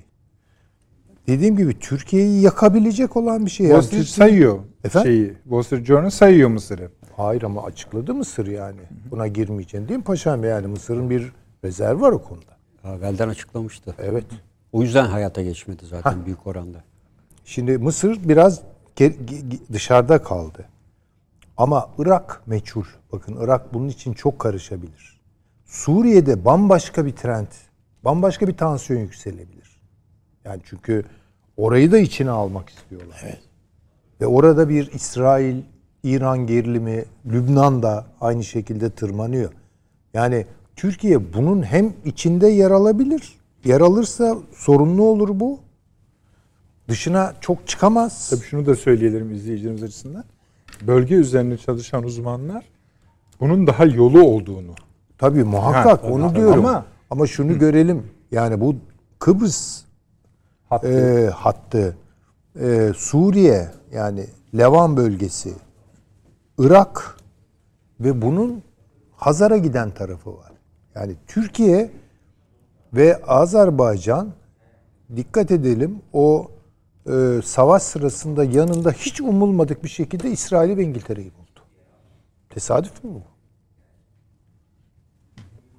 İsrail ve İngiltere. Kime destek oldular? Azerbaycan'a. Biz ne dedik? Çok güzel ama bir duralım. Burada bir başka bir şey var. Bir işaretleyelim orayı dedik. E, dedik tabii. Yani dolayısıyla bakın kaç yerde, kaç hatta bu gerilim e, İngiltere Rusya gerilimi tırmanıyor. E, burada da tırmanıyor işte. Ve burada işin içinde bu kez İsrail var. İsrail-Rusya ilişkileri son zaman son derece kötü dikkat edelim. Son derece kötü. Öyle. Şeyi de kınadı dün. Tabii. Bugün müydü yoksa paşam? Bu Şam'ı bombalıyordu evet, evet. ya. Elbette. Ben bundan çok rahatsız evet. olmaya başladım dedi. Tabii ki. Yani e, kavga büyüyor ve çok dallı yaşanıyor. Bir ucu Özbekistan'da, bir ucu işte Afganistan'dan yani zaten, başlayarak zaten bütün bunlar ortaya. Şöyle bir fotoğraf olsun elimizde başlangıç için kafi. Orta Doğu'da Amerika azalıyor mu? Azalıyor. Muhakkak buranın tak yani bir şekilde doldurulması zaten doldurulur yani kim de eğer buna vaziyet etmezse oyuncular. Burası şimdi bir şekilde dolduruluyor. Zaten mecbur. Çünkü Avrupa'daki savaşın uzantısı da o. Çin'in geliş yolunun uzantısı da o. İran'da hepsi de o. Evet. Ama bu nasıl formüle edilecek? Bunun kavgası yaşanıyor gibi. Tabii. Bu ziyaretler de böyle parça parça parça yerine konulabilir. Şimdi şöyle bir şey daha söyleyeyim Buyurun. de bitireyim paşama evet. geçelim. Türkiye'yi şuraya sokmaya çalışıyorlar. Yani bunu kim yapıyor? İşte Boris Johnson haklı. Ee, İngiltere'deki şu Tory kafası. Sen alternatif Avrupa'ya gir. Kim o? İşte o Bükreş dokuzlusu bilmem ne. Kıta Avrupa'sıyla ilişkin zaten kötü senin. Seni kabul etmiyorlar. Değil mi? Bak Yunanistan'ın da başına bela sarıyorlar. Bir buraya gir. Bir de bu aşağıdan gelen siz Orta Doğu NATO'su diyorsunuz. Ben İsrail Arap Milliyetçiliği Koalisyonu diyorum. Buraya da eklemle. Senin Hazar'daki işini biz görürüz. Bak orada yani işte Türkiye-Azerbaycan ilişkisi de buna eklemlenir. Bakın buraya götürüyorlar. Şimdi ama bunun karşılığında ne istiyorlar? Valla şu Montreux'u biraz unut. Bak gel beraber temizleyelim. Türk ve e, İngiliz gemileri e, mayınları beraber temizleyelim falan. Bu da Türkiye ile Rusya arasındaki gerilimleri çok tırmandıracak olan bir şey. Yani hakikaten tabii böyle alabildiğine kaygan bir zeminde şu an Türkiye. Ankara'nın göze alabileceği bir şey mi hocam bu? E, tabii kolay mı yani? Kolay mı? Ya şimdi dolayısıyla zorluyorlar bizi bir şeylere. Şimdi mesela şöyle diyenler var Türkiye'de. İşte efendim bırakalım her şeyi Avrasyacı olalım, Rusya ile anlaşalım falan. Rusya ile o şekilde anlaşırsan Hazar yanar. Hazar, Yaka, Hazar'ı yanar. yakarlar. Yani Hazar'ı yakarlar. Ne şekilde düşünüyorsunuz? Yani her şey olur orada. Yanmasını değil hani o formüllü olmaz hangi formüllü? Ay bilmiyorum ben tabii yani şey üreteceğiz. siz şeyi değilim. Türk-Rus işbirliğini te, şey yapan işte şimdi hakikaten Karadeniz'i bir kere bu haliyle evvel emirde tutmamız lazım. Ama İngiltere'den bir baskı yiyoruz. Tabii NATO kılıflı, NATO filan diye. Yani bu Karadeniz mesele ve Montreux'u istemiyorlar. Montreux'u aşmak istiyorlar. Öyle. E, E40'dan bahsettik. Su yani yolundan bahsettik. sadece Yunanistan değil. Arnavutluk'ta üst kurulmaya başlandı. Romanya'da tabii, var, tabii, Bulgaristan'da tabii. var. Yani, yani şu orada tabii pazı gösteren tabii ki İngiltere değil, Amerika. Yani şunu diyorlar. Bak eğer sen Türkiye olarak bu yapıdaki istediğimiz yerini almazsan senin başını bir kere Yunanistan'da belaya sokarız. Bak bu sonuç senin NATO'dan tard edilmene yol açar. Bunları diyorlar basmaya apaçık tehditler. Burada konuşan da Amerika. İngiltere oralarda hiç yok. İşine bakın. Oyunu kurup bütün evet. şirinliğiyle Şirinliği biz görmüş değiliz ama. yani bu işler böyle. Yani e, ben de e, Orta Doğu NATO'su diye bir kavramdan ziyade e, biraz evvel de belirtmiştim. Yani Biden'ın e, geçici ulusal güvenlik stratejisini ilan etti ama hala e, geçici yerine esasını koymadı. E, çünkü geçinin içinde yer alan o maddeleri hatırlarsak 2018'in son yıllarıydı. E, burada e, bölgesel ittifaklar kavramı ve müttefiklerle tekrar işbirliğini canlandırmak gibi e, özellikler vardı.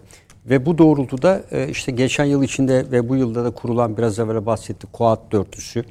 E, bunun içerisinde özellikle Japonya'nın Hindistan'ın daha aktif olarak yer almasını sağlamak için e, aracılık yapmaya soyunması ve birkaç kez Modi ile yaptığı görüşmeler ve bu AUKUS kapsamının daha da genişleterek işte Filipinler vesaire gibi oradaki bir kısım ülkelerin de bu yapı içine dahil edilmesi konusunda ciddi çalışmalar var.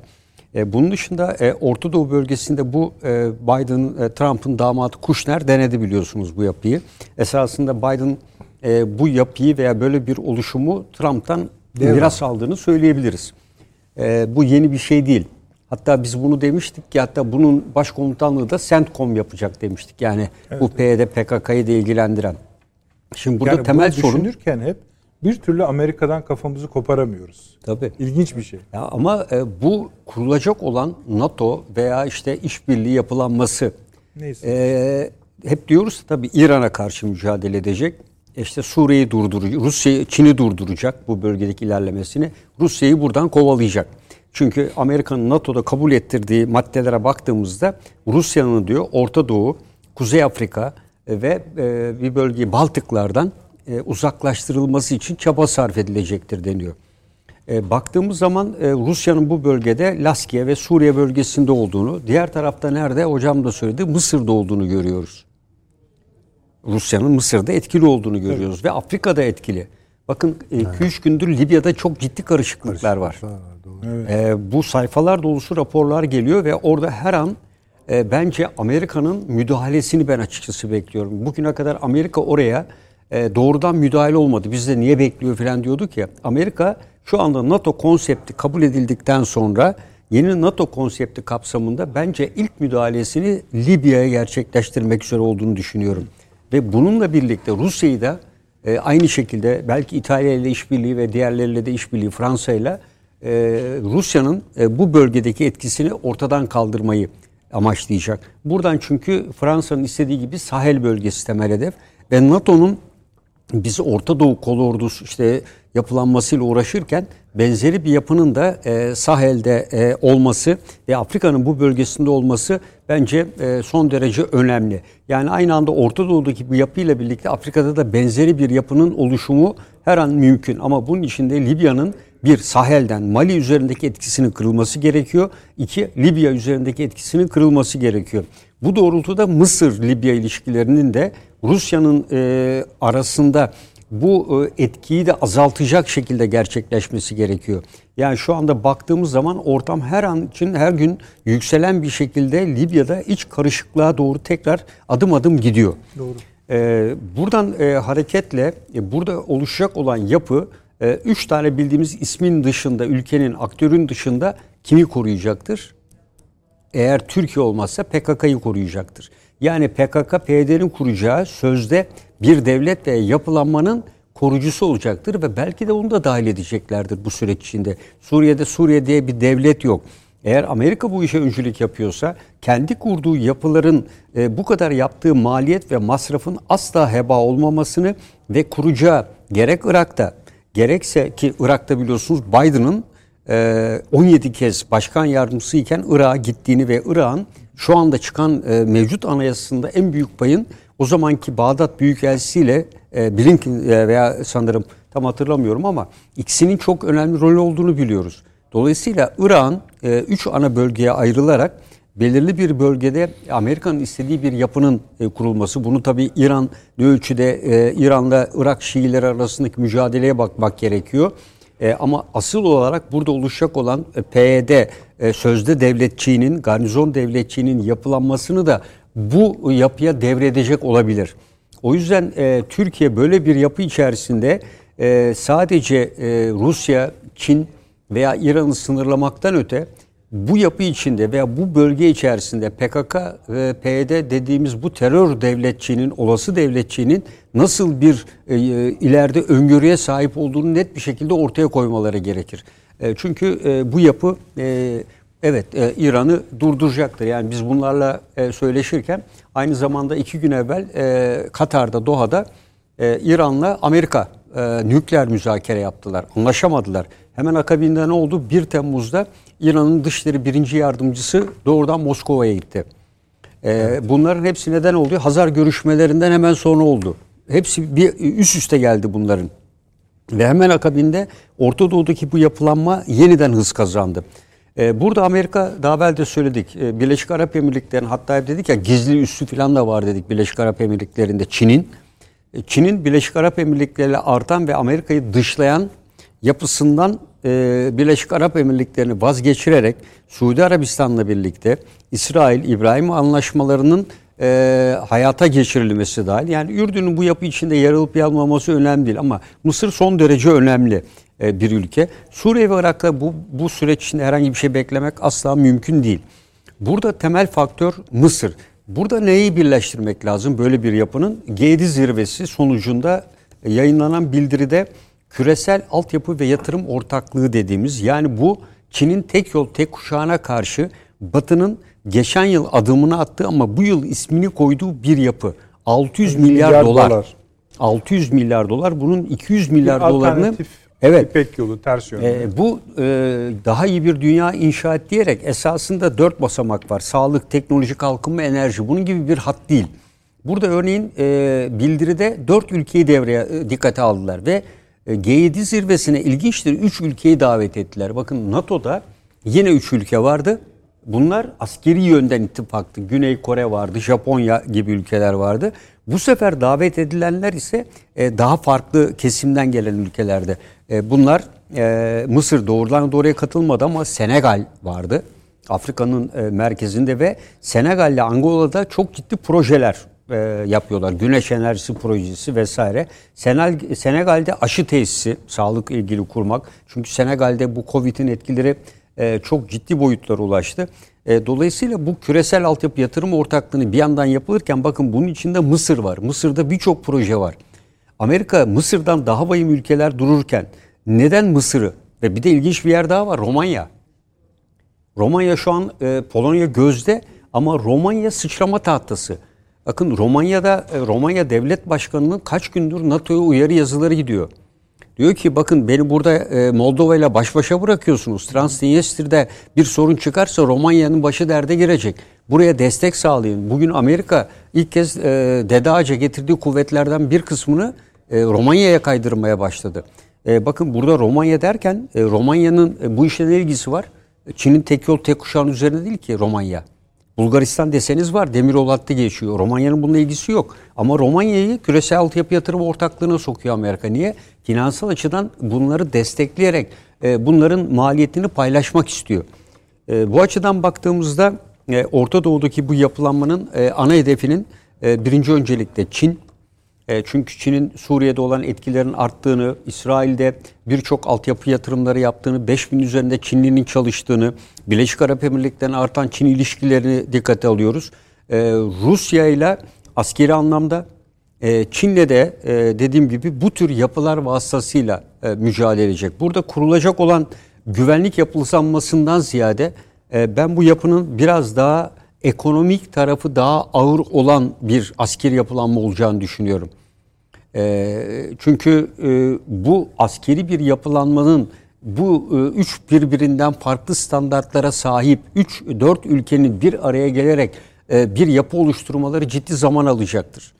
Ee, İsrail'in kendine özgü yapısı var. Ürdün'ün kısmen İngiltere diyelim. Suudi Arabistan bir zamanlar Amerika Birleşik Devletleri eksenindeydi.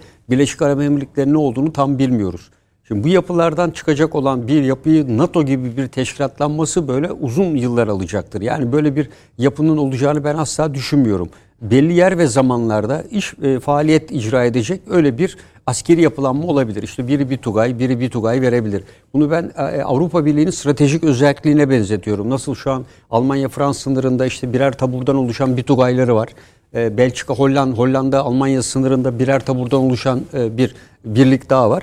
E, bunlar da bu şekilde belli zamanlarda bir araya gelen neye benzetebiliriz? Belki biraz kolektif güvenlik anlaşması örgütüne ihtiyaç halinde bir araya gelen bir yapı gibi e, düşünebiliriz. E, ben de bir de burada tabii e, Rus şeyin İran yani İran e, son derece etkili. Ee, İran'ın e, özellikle İsrail açısından tabii önemli. Suudi Arabistan-İran ilişkilerinde biraz gerileme e, var gene son zamanlarda. Ha, Türkiye bunun içinde yer alır mı? Ben Türkiye'nin e, bu işinde yer alması için mutlaka Amerika Birleşik Devletleri'nden böyle bir yapıda PKK'nın, PYD'nin nerede olacağını sorması lazım. Bu nerede olacaktır? Yani Esad bu işin neresinde olacaktır?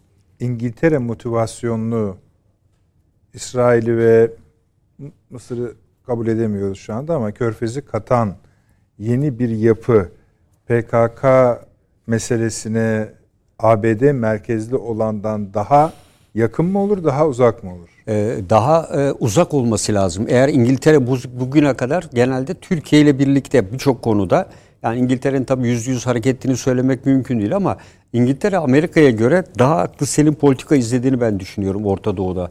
Ve Amerika'ya göre Orta Doğu'yu daha iyi bildiğini de düşünüyorum. Geçmişten ve 1945'te devrettiği Amerika'dan arkasında cidden bir enkaz aldı İngiltere öyle diyebiliriz yani. Ee, çok daha sorunlarla boğuşan, e, kendisinin cetvelle çizdiği e, o zamanki sınırlardan e, Birinci Dünya Savaşı'ndan sonra e, şu anda e, Suriye'de, Irak'ta iç savaşın devam ettiği bir ülke. O yüzden e, işi e, oldukça zor diyebiliriz. Son olarak şunu diyeyim ben Lütfen. bu yapılanmalara NATO'nun yeni harekat alanlarının vücut bulması diyebiliriz.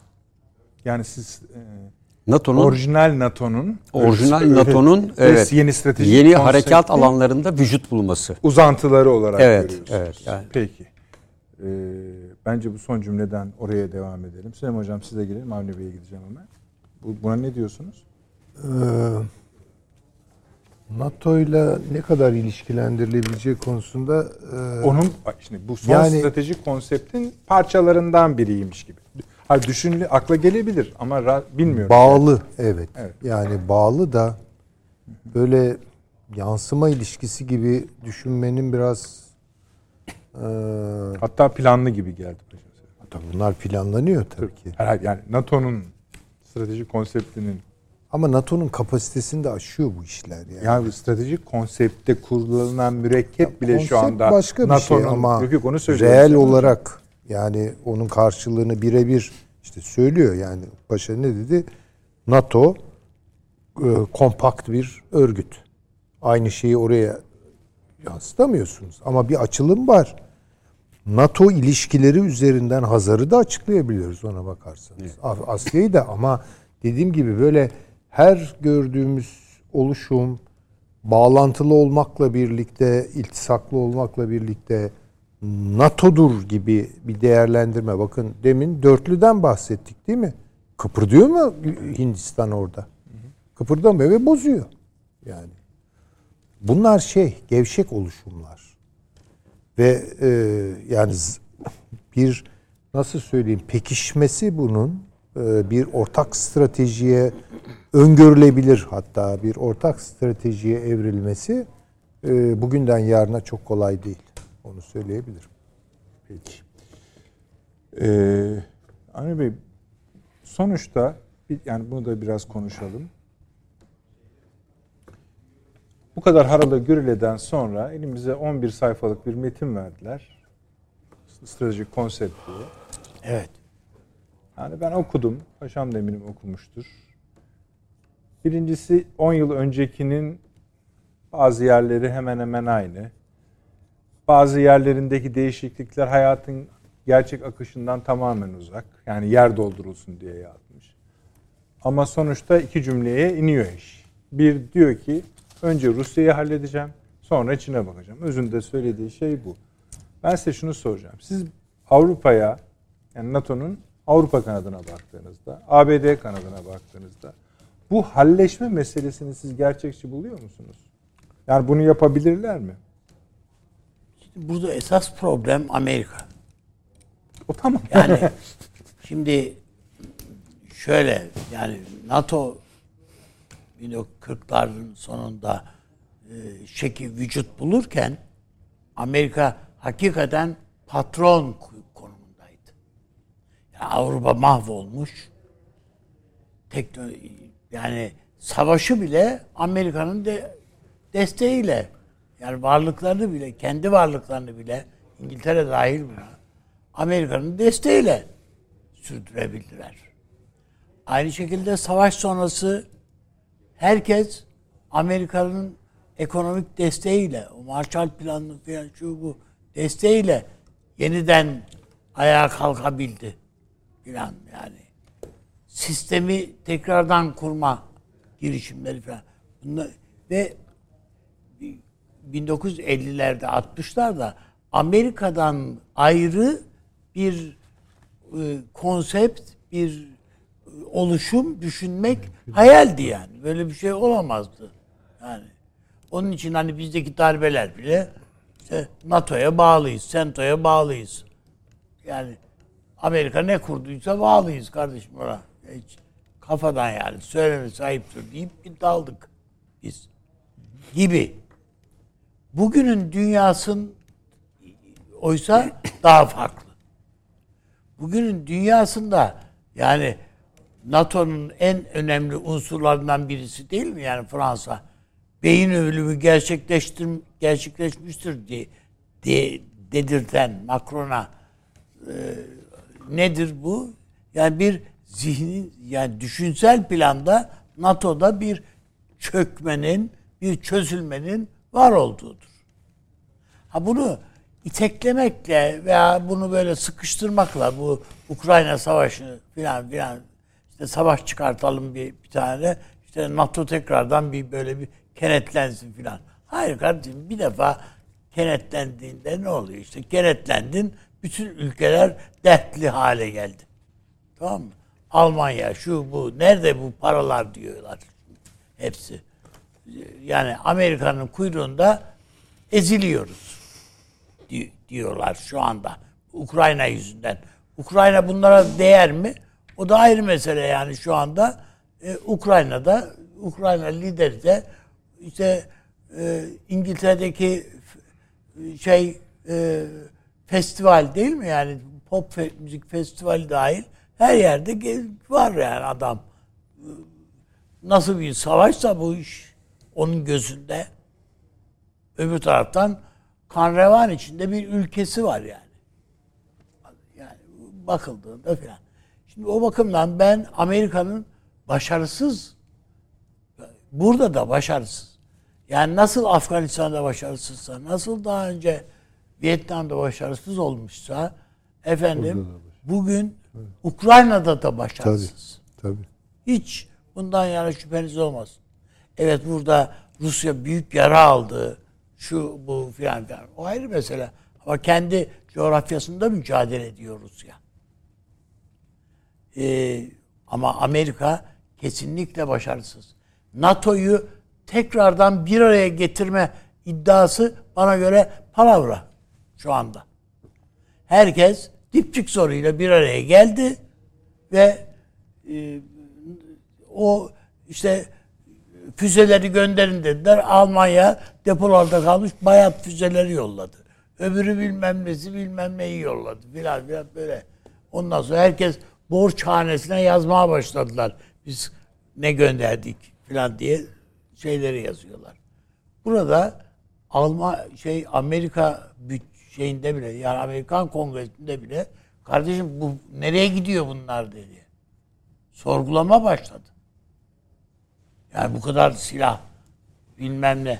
Ya hiç mi yani attığı merminin hesabını sormaz bu adamlar. Düğmeye bas, tetiğe basıyorlar. Salla gitsin o mermileri. Her birisi yüzlerce, binlerce dolarlık mermiler bunlar. Yani paşam daha iyi şey yapabilir. Bu iş öyle evet. e, şey e, bol kepçe lokantası değil yani. Salla gitsin. Yani o bakımdan Amerika mali bakımdan da başarısız. Verdiği silahlar boşa gitti. Verilen silahların adresini de mi verdiler neler? Neyse Ruslar patır patır bombaladılar. Evet hep. söylüyorlar hep. Birden çok evet. aynı anda vuruyorlar. Mühim, evet. Hı-hı. Mühimmatlar falan falan hepsi gitti. Böyle şey mi olur? Ve bütün ülkeler yani birçok ülke e, bu Rusya üzerindeki şeylerin e, yasaklamaların veyahut da kısıtlamaların hiçbir faydasının olmadığı kanaatinde. Biz de o kanaatteyiz mesela Türkiye olarak.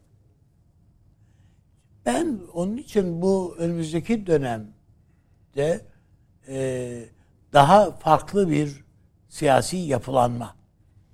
Onu da reklamdan için. sonra konuşalım. Evet, olur. Bir reklama gidelim efendim. Son reklamımız sonra devam edeceğiz. Devam ediyoruz efendim akıl odasına. Ee, Süleyman Bey siz belgeden yani stratejik konsept belgesinden ne anladınız? Bu kadar harala güreleden sonra ben küçümsediğim için söylemiyorum. Hayata geçirebilecekleri konusunda benim çok ciddi endişelerim var da muhtemelen ilk, bir önceki gibi o zaman da yeşil politikaları falan yükseltiyorlardı. Naif bir NATO'ydu biliyorsunuz evet. o.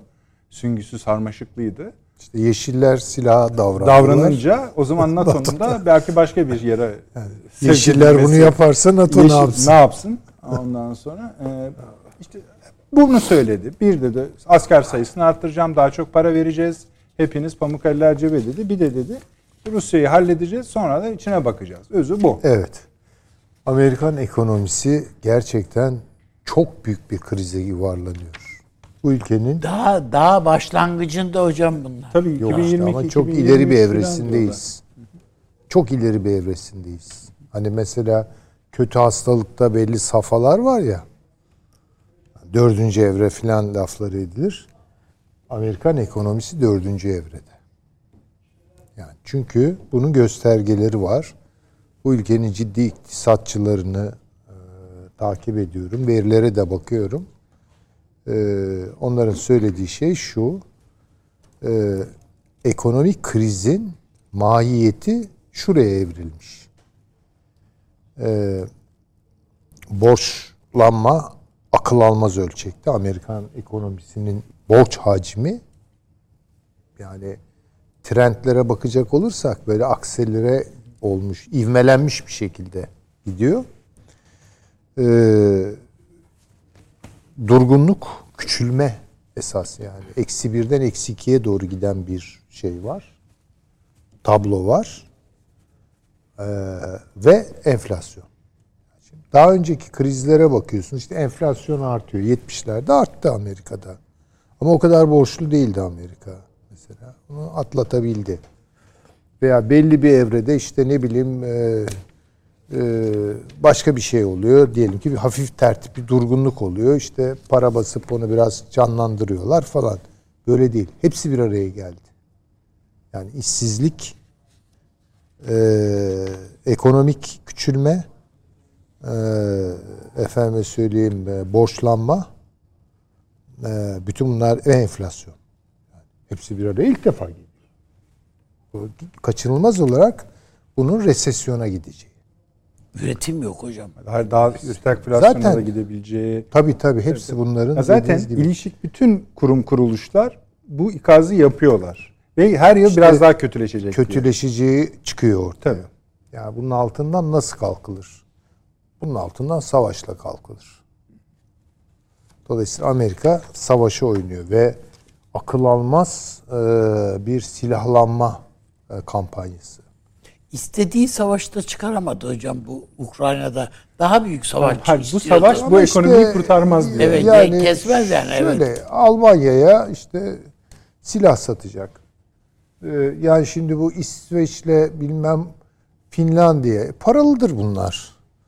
Onlara silah satacak işte. Bu Ukrayna'ya yani. verilenler bir Amerika e, işte ya dediğim, istediğin kadar borç hanesine yaz. Ukrayna'dan o paraları Ruslar da eskiden e, silah verip dururlardı Vietnam'a. Silahlar nasıl ödenecek dedikleri vakit Vietnam e, sep, kiraz sepetleri üzerinden bir hesap çıkarırdı.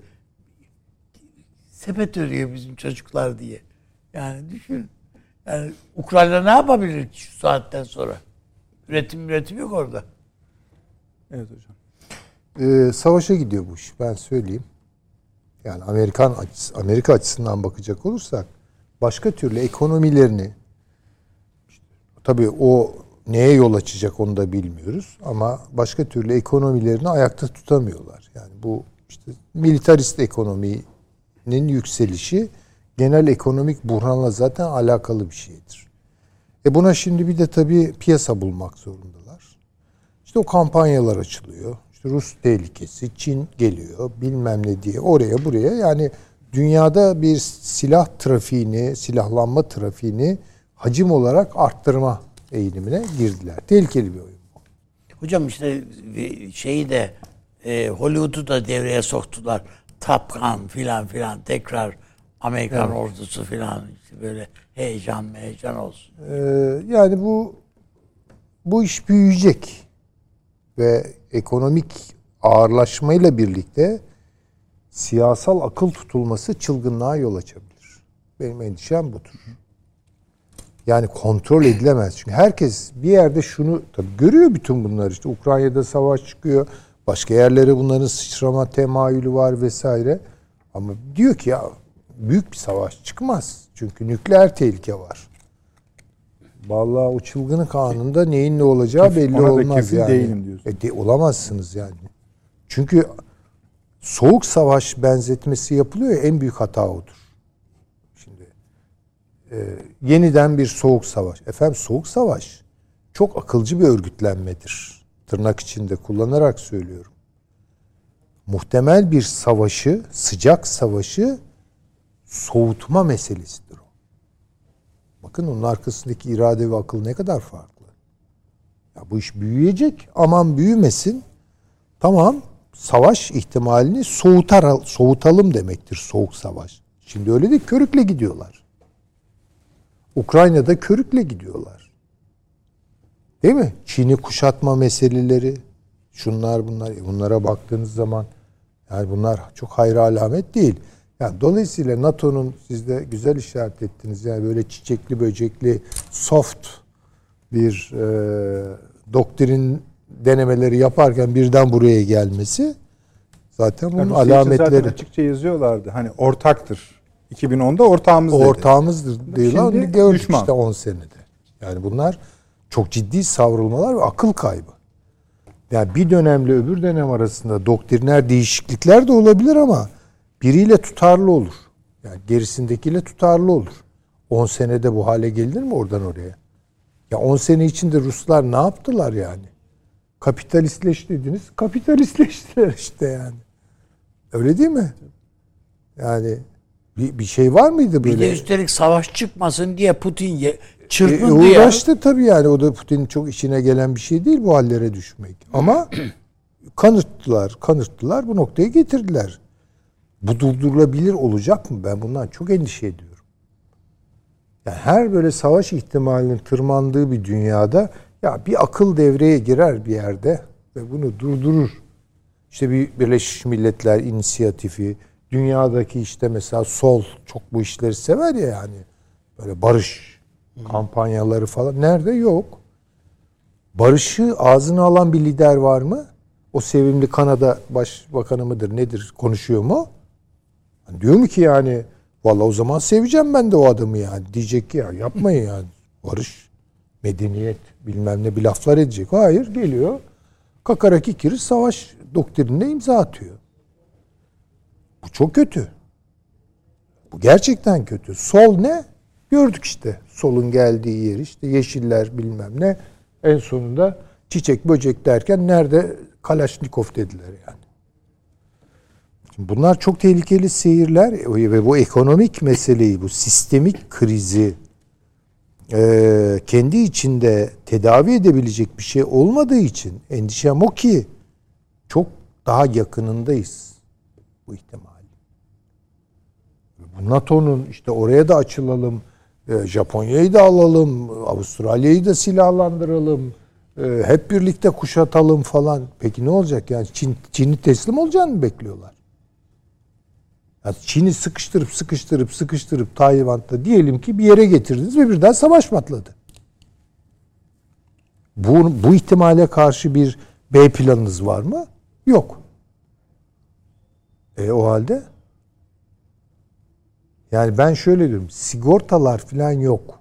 Yani sigorta biliyorsunuz işte akım fazla gelince değil mi keser bir şeyleri. Sigortasız bir dünyada yol alıyoruz. Hocam el freniyle gidiyorlar ya. E işte onu diyorum yani el freni bile var mı yani ben bilmiyorum. Bunu ne durdurabilir? Yani normal bugünkü... pedal medal yani böyle bir ihtimali ne durdurabilir? Bir kampanya, bir karşı çıkış, bir dünya kamuoyu, bir takım kurumlar, kuruluşlar. Hiçbir şey yok. O iş İsveç ve Finlandiya kamuoyu savaşa evet, NATO'ya evet dediğinde bitti. Evet tabii ki yani. Düşünün. Yani ko- evet. bütün ko- şeye yani şunu Amerikan beklerdik. siyasetine Papa karşı ya. Ee, yani Papa da tabii bir laf etti de ettiğine pişman tabii etmişler onu. Kissinger'ı düzelttiler. Evet. Tabii. Kissinger'ı yol, tabii, yola tabii. ben öyle bir şey demedim dedi ya. Tabii buyurun. Ya biraz mırın kırın nedene bile tabii. diş gösteriyorlar. Yani Adam diyorlar çıktı, ki ya bu iş aklı, kötüye gidiyor iki ayda bitirelim dedi. Şimdi diyor ki ben hiç öyle bir şey demedim ha, diyor. Aklı devreden çıkaralım diyorlar yani. Evet. E bu nasıl bir şey yani? Ya bunu mesela bu nasıl bir dar görüşlülük yani? Onun için gerçekten endişe ediyorum. Yani NATO'nun konseptleri falan bana hiç hoş kokular falan Orta Doğu'ya da bilmem Pasifik'e de yani ne yapıyorsun yani? Ne yapıyorsun? Bütün bu siyasetlerin sağlamasını Allah aşkına nerede yapacağız? Yok. Bir şey yok yani. Paşam buyurunuz. Yani e, bu Yalnız konsept... tabii bir de şöyle bir şey. Bu konsepti işletecekleri anlaşılıyor. Bir ayağı da e, askeri yapılanmadaki yükselişler herhalde bize de gelecekler. E tabii. Şimdi yani... Almanya bile fazladan 15 bin adam veririm, asker veririm dediğine göre bizden bir şey isteyecekler. Yani bu 2010 e, Lisbon bundan evvelki konsept 7. konsept ya Bizden ahçı istiyor Almanya birader. Askeri de bizden isteyecek. Ne olacak yani? Evet. Yani bu konsepte baktığımızda bu konsept esasında e, bir nevi memorandum gibi bir şey. Yani e, karşılıklı olarak e, iyi niyet belgesine benziyor biraz. Yani burada e, yapacağız, edeceğiz, bulunacağız filan gibi e, konseptlerde biraz daha cektirli caktırlar olur. E, buna baktığımızda tercüme hatası değil yani bu doğrusu da yazılmış. Geliştireceğiz, yapacağız, edeceğiz gibi ifadeler yer alıyor. Burada somut olarak bir öncekine göre farklılık 360 derece savunma. en önemli kavram bu. Yani artık biz tek taraflı değil, bu da küresel NATO anlamını taşıyan bir ifade. Yani NATO'nun küresel her yerde olan Cepheniz, biten cephenizi cephe yok. cepheniz her yer cephe demek. İşte cephe yani cephe her yok.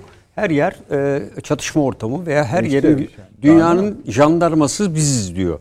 Amerika benim, siz de benim aracımsınız diyor. Kullanacağımız. derece aynı zamanda ABD NATO'yu merkeze koymak. Tabii tabii. Ben 360 e, her etrafımıza çizdikten evet, sonra Çin de şey düşman. Kalmıyor.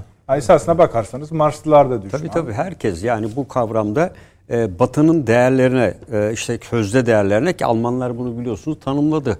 Bizim içinde bulunduğumuz durum wellness, yani batısızlık dedi zaten. Biz değerlerimizden uzaklaştık diye anlattı. Adam hala batılı değerler diyor. Hangi batılı değerlere söz ediyor? Ukrayna'daki savaş ortamında binlerce sivilin ölümüne yol açan Minsk anlaşmasını imzalayan, imzalamayan Amerika'ya mı yoksa Afganistan'da şu hale Afganistan'ı getirip bırakıp Afgan'daki Talibanların sözüne inanıp biz kadınlara hak eşitlik vereceğiz deyip tamamen onları ortadan kaldıran her gün her cuma günü bir caminin bombalandığı bir Afganistan mı? Ee, bunun dışında ee, bir öncekine göre tabii Hint Pasifik NATO için önemlidir, Sahel önemlidir, Balkanlar önemlidir, Batı Balkanlar önemlidir, Karadeniz önemlidir diyerek Orta Doğu söylüyor, ismen sayıyor. Yani biraz evvel dediğim gibi e, NATO yeni görev alanlarının e, atlarını sayıyor burada. Bir öncekinden de farklı olarak. Ve burada açık bir ifade var. Hint Pasifik NATO için çok önemlidir diyor. Niye NATO için çok önemlidir? NATO'nun 5. E, e, şeyi e, Washington Anlaşması'yla NATO'nun harekat alanı tanımlanmıştır. Buna ilişkin ek bir şey mi oldu? NATO anlaşması mı değişti? Niye Hint ve Pasifik çok önemli NATO için? Bugüne kadar önemli değildi nereden önemli çıktı? E bunu bu metne koymuş. Şimdi ben burada Amerika Birleşik Devletleri'nin durumunu İkinci Dünya Savaşı 1940 ile 1943 yılları arasında e, dünyayı e, tamamen silah sistemleriyle destekleyen, bol bol kredi verip silah satan bir ülke pozisyonda. E, çünkü olan bitenlerin hiçbiri dediğim gibi Amerika Birleşik Devletleri'nin asla ve asla kendi e, topraklarında gerçekleşmiyor.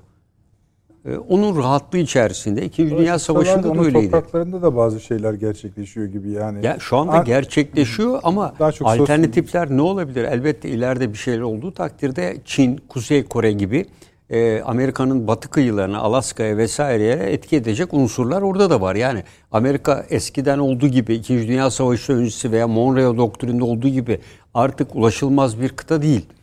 Eldeki mevcut olan silah sistemleriyle e, işte e, e, Rusya'nın nükleer denizaltıları, Kuzey Kore'nin en son denediği balistik füzeler, Çin'in geliştirdiği balistik füzelerle Amerika'nın batı kıyıları, San Francisco ve OHAT olduğu gibi etki altına alınabilecek durumda. Amerikalılar artık bunun da farkındalar.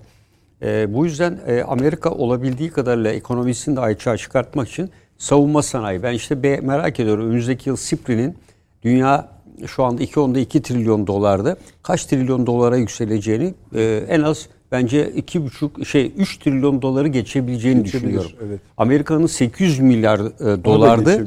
Onun 1 trilyon doları sadece Ukrayna'ya yaptıklarını bu kapsama sokarsa sözde yardımları. Amerika bu parayı yani dünyaya da kendine de verecek. Yoksa gidiyor. Yani tabii, içeri tabii. doğru göçüyor. Tabii. Bir kara delik oluşuyor yani. Yani e, bu e, konseptin hayata geçmesi, plan olarak e, hayata geçmesi nasıl sağlanacak onu e, açıkçası bir asker gözüyle baktığımda e, pek mümkün görmüyorum. Yani e, hep söylüyorum. Bu ülke 30... Avrupa ülkenin bu e, ABD dışındaki ülkelerin bu gücü yok. Zaten verecek e, yok yani. onun için bir önceki Lizbon'dan farklı olarak burada yaklaşık 2-3 paragraf sadece Avrupa Birliği'nin tam kabul etmese de diyor Amerika ben senin stratejik özelliğini tanıyorum esasında diyor. Biraz onlara tabiri caizse gaz da veriyor orada. Yani e, özellikle NATO'ya üye olmayan müttefikler diyor. Sizler üzülmeyin sizler de müttefiksiniz diyor. Yani e, ama e, NATO ile işbirliği içinde bulunun falan demeye getiriyor. E, çünkü bir önceki toplantıda karar alındı biliyorsunuz. 5000 kişilik bir e, Avrupa Birliği'nin bir yapılanmasına NATO destek verecek, uygun gördü falan gibi ifadeler yer almıştı. E, bundan önceki Brüksel zirvesiydi sanırım. Orada bu ifade vardı. Yani bunun ben e, hayata geçmesi için mevcut olan komutanlık yapılarının e, büyük oranda değişmesi gerekecek. Hala şimdi DDH'den evet. ikinci büyük bir, ikinci değil artık kaçıncıysa çok daha büyük bir yığınağın bölgeye, Doğu Avrupa'ya. kişilik evet. kuvvet söylüyor. Yani gideceği söyleniyor. Polonya'ya bir kolordu karar, karargahı kuracağım diyor. Bugün bir kısım kuvvetlerini DDH'den Romanya ve Polonya'ya göndermeye başladı. Ee, yani e, bu bu sadece bence e, Rusya'nın olası bir saldırısına karşı savunmak değil, e, olası bir harekata da hazırlık anlamı taşıdığını da düşünüyorum yani. Yığınak yani. Yığınaklanma yapıyor. Daha saldırgan, evet, daha proaktif. Madem öyle, yani biz söylüyoruz, kimse de itiraz, e, inkar da etmiyor, itiraz da etmiyor. Bu kadar ülke yeniden bu savaş yani bir kere Avrupa Rusya ile dalaşmaktan mutlu değil. Evet, tabii. İşin bu noktalara mesela durup dururken şimdi bir enerji sıkıntısı çıktı ortaya. Adamların hiç böyle bir derdi yoktu. Evet. Scholz'un biliyorsunuz Daha son çıktı ya. Tabii. düzenlediği toplantı kriz masası toplantısı. Tamam. Peki, İşverenler, işçi sendikaları hep tabii, tabii. Almanya için ne yapacağız? Biraz, kriz. Tamam. İkinci alarm durumunda Onun üzerine alarm. de sadece Rusya'da değil, Çin'le de kapışacağız diyor. Bu sefer iyice paniğe kapılıyorlar. Eyvah çünkü hepsinin işi gücü var Çin'de. Peki niye itiraz etmiyorlar? Şimdi şöyle bir şey var. Amerika bu savaşı başlatırken ne dedi? Rusya'dan Rusya bütün gazları kesse bile ben size kaya gazı vereceğim. Yani hiç umursamayın. Şimdi diyorlar ki kaya gazı çok pahalı ya. Pahalı. O kadarını üretemiyoruz diyorlar. Hmm. Kendi ülkemize de. Tabii, tabii. Yani çünkü bakıyorsun ga, galonu 8-10 dolara çıkmış yani Onda da bitmiyor iş yani. Çünkü yani, şey durdu otomotiv sana bilmem ne. Ve Amerikalılar da isyanlar oynuyorlar. Bu petrol niye, fiyatları niye bu kadar niye arttı? Niye itiraz diye. etmiyorlar? Etmeyecekler manasına gelmiyor. Gelmiyor. Öyle mi? Bak Emin Sovyetler misiniz? Birliği'ne de kimse itiraz etmedi yani. Yani Macaristan'ı işgal ettiler. Çekoslovakya'yı işgal ettiler. Ağzını açmadı kimse. Yani en gariban Afganistan'da adam dibe vurdu ya. Böyle bir şey olamaz yani. Öyle değil mi? Ve koca sistem çöktü. Yani iri, büyük demeyeyim de iri sistem çöktü. Amerikan sistemi de iri bir sistem. Şimdiye kadar Fed sayesinde, şu sayesinde, bu sayesinde ayakta tuttular. İşte JP Morgan'dan tut da bilmem ne kadar o ona bilmem ne yaptı filan filan. Bunlar 10 sene önce bir battılar zaten bir defa. Tek o bu Amerikan Başkanlık Konseyi konsey halinde yani tekrardan başkanın etrafında toplanıp el birliğiyle kurtardılar Amerika'yı. Mali bakımdan o mortgage krizi çöküntüsü onu da Avrupa'ya ödettirdiler o paraları. Çünkü Avrupa'ya sattılardı o senetleri. Mortgage senetlerini. Hepsi yerle bir oldu. Peki. Bittiler. Şimdi adamı ama doyurmuyor bu. Diyor ki adam ben bir dünya nüfusu çok arttı. Tamam mı? E, ben bir kere üstelik de dünya nüfusu dediğin yani nüfus saymadığı zenciler. Yani onlar arttı. O yüzden ben bir kürtaj yasası çıkarayım diyor. Birincisi o. Sınırlayayım yani. Beyazlar lazım bize. Mavi gözlü insanlara ihtiyacımız var. Peki İkincisi ondan sonra da savaş lazım. Silah. Öyle Kalaşnikov yetmez yani. Hüseyin Hocam birer dakika sizden de alabilir miyim? Neden? Siz dediniz ki itiraz etmeyecekleri anlamına gelmiyor. gelmiyor. Valla biraz konformist geliyorlar bana. Ee, Sırtlarını ama... dayıyorlardı Amerika'ya, Rusya'ya karşı. Bu Avrupa insanının e, henüz daha cebindeki akrebin onu sokmadığı anlamına gelir. Yani cebinde bir akrep dolaştığını görüyor. E, ama o soktuğu an e, bu bakınız çok egoist yurttaş tipidir bu. Ya umurunda değildir. Şey Afganistan'da günde yani Afganistan'da günde bin kişi ölsün. Öyle bakar. Umurlarında diyeceğim tabii. Ama mesela cebinde 3 dolar eksilsin 5 bilmem e, tasarruf edemeyecekmişiz diyorlar. Şimdi yani bakın, geçinmekte sorun yok ama tasarruf edemiyoruz. E, diyorlar ki bunlara e, az su kullanın. Duş yaparken çok su harcamayın. Sabunu aman evet. Bunlar o adamlara söylenmez. Ya bence şu an bekliyorlar. Yani bir e, nasıl söyleyeyim e, bir suyun buharlaşma seviyesi vardır. Zaten bunu da yapamazlarsa her şeyi hak ediyorlar. E, Avrupa falan biter ben söyleyeyim yani. Peki. Yine konuşalım ama. Tabii konuşalım. Evet, evet hocam. Niye Bence itiraz etmiyorsunuz? Bir, şu ana kadar ellerindeki stoklarla idare ettiler. Yazıda böyle geçirecekler. Ancak ben gerçek tepkilerin e, kış mevsimine girişle çıkacağını. Sonbaharda başlar değil e, mi? Resesyon e, çünkü G7 zirvesinde de resesyona girişle birlikte şunu düşüyorlar. Evet resesyona girme ihtimalimiz var. Bu vesileyle enerji kullanımı azalacağı için petrol e, ihracat şeyimiz ithalatımız azalır gibi de bir e, fikir yazmışlar. Tamam da bu işlere başlarken Almanya başta bütün ülkeler aslında istemedikleri bir yola sürüldüklerini biliyorlar mıydı? Biliyorlardı. Tabii. Yeşillerle niye dalga geçiyoruz? E, e, Bunun için dalga geçiyoruz. Almanya, Çünkü burnunu evet. yapıştırdı Amerika bu adamların yere. E, Onlar da teşniydi zaten yeşiller. E, tamam, Almanya zaman... zaten biliyorsun Almanya gitgeller yaşadı bu karar vermek için. Bir öyle karar aldı, bir böyle karar aldı. E, bence esas soru ne zaman çıkacak? Rusya'dan e, büyük dünya e, uluslararası şirketler biliyorsunuz. Orayla teması kestiler. Amerika'nın baskısıyla ayrıldı. Avrupalı ve Amerikan şirketler. Daha burada e, bunların e, burada e, gelirden yoksun kalmaları, bunların üst düzey yöneticileri ve diğerleri ve şirketlerin bu zararların nasıl karşılanacağı bilinmiyor. Bunlar içinde çok, çok sayıda Avrupalı şirket var. Adam Rusya'da koskoca fabrikayı kapattı, devretti gitti. Bunlarla ilgili sıkıntılar 6 aylık süreçte henüz daha ortaya çıkmadı. Asıl bunların etkileri bence gidecek. Resesyonun esas etkisini bunlar yol açacak. Teşekkür ederim. Teşekkür ediyoruz. Ee, efendim Perşembe günü onun duyurusunu yapalım. Perşembe günü de zaten söyleyeceğiz. Sezon finalimiz. Yani bir sezonu daha tamamlamış bulunuyoruz. Ee, umarım sezon finalinde birlikte yaparız Perşembe akşamı. Bir ara vereceğiz sonra tekrar Allah'ın izniyle birlikte olacağız. Avni abi çok çok teşekkür ediyorum Süleyman Hocam. Ağzınıza sağlık. Paşam yetiştiğiniz için teşekkür ediyorum. Evet. Eksik olmayınız. Ee, YouTube'a hızla yüklenecek. Hızla, hızla ulaşabilirsiniz. Tabii ki her zaman olduğu gibi yorumlarınıza sosyal medyadan gelen bütün kanallarından tek tek bakmaya devam ediyoruz. İyi geceler diliyoruz.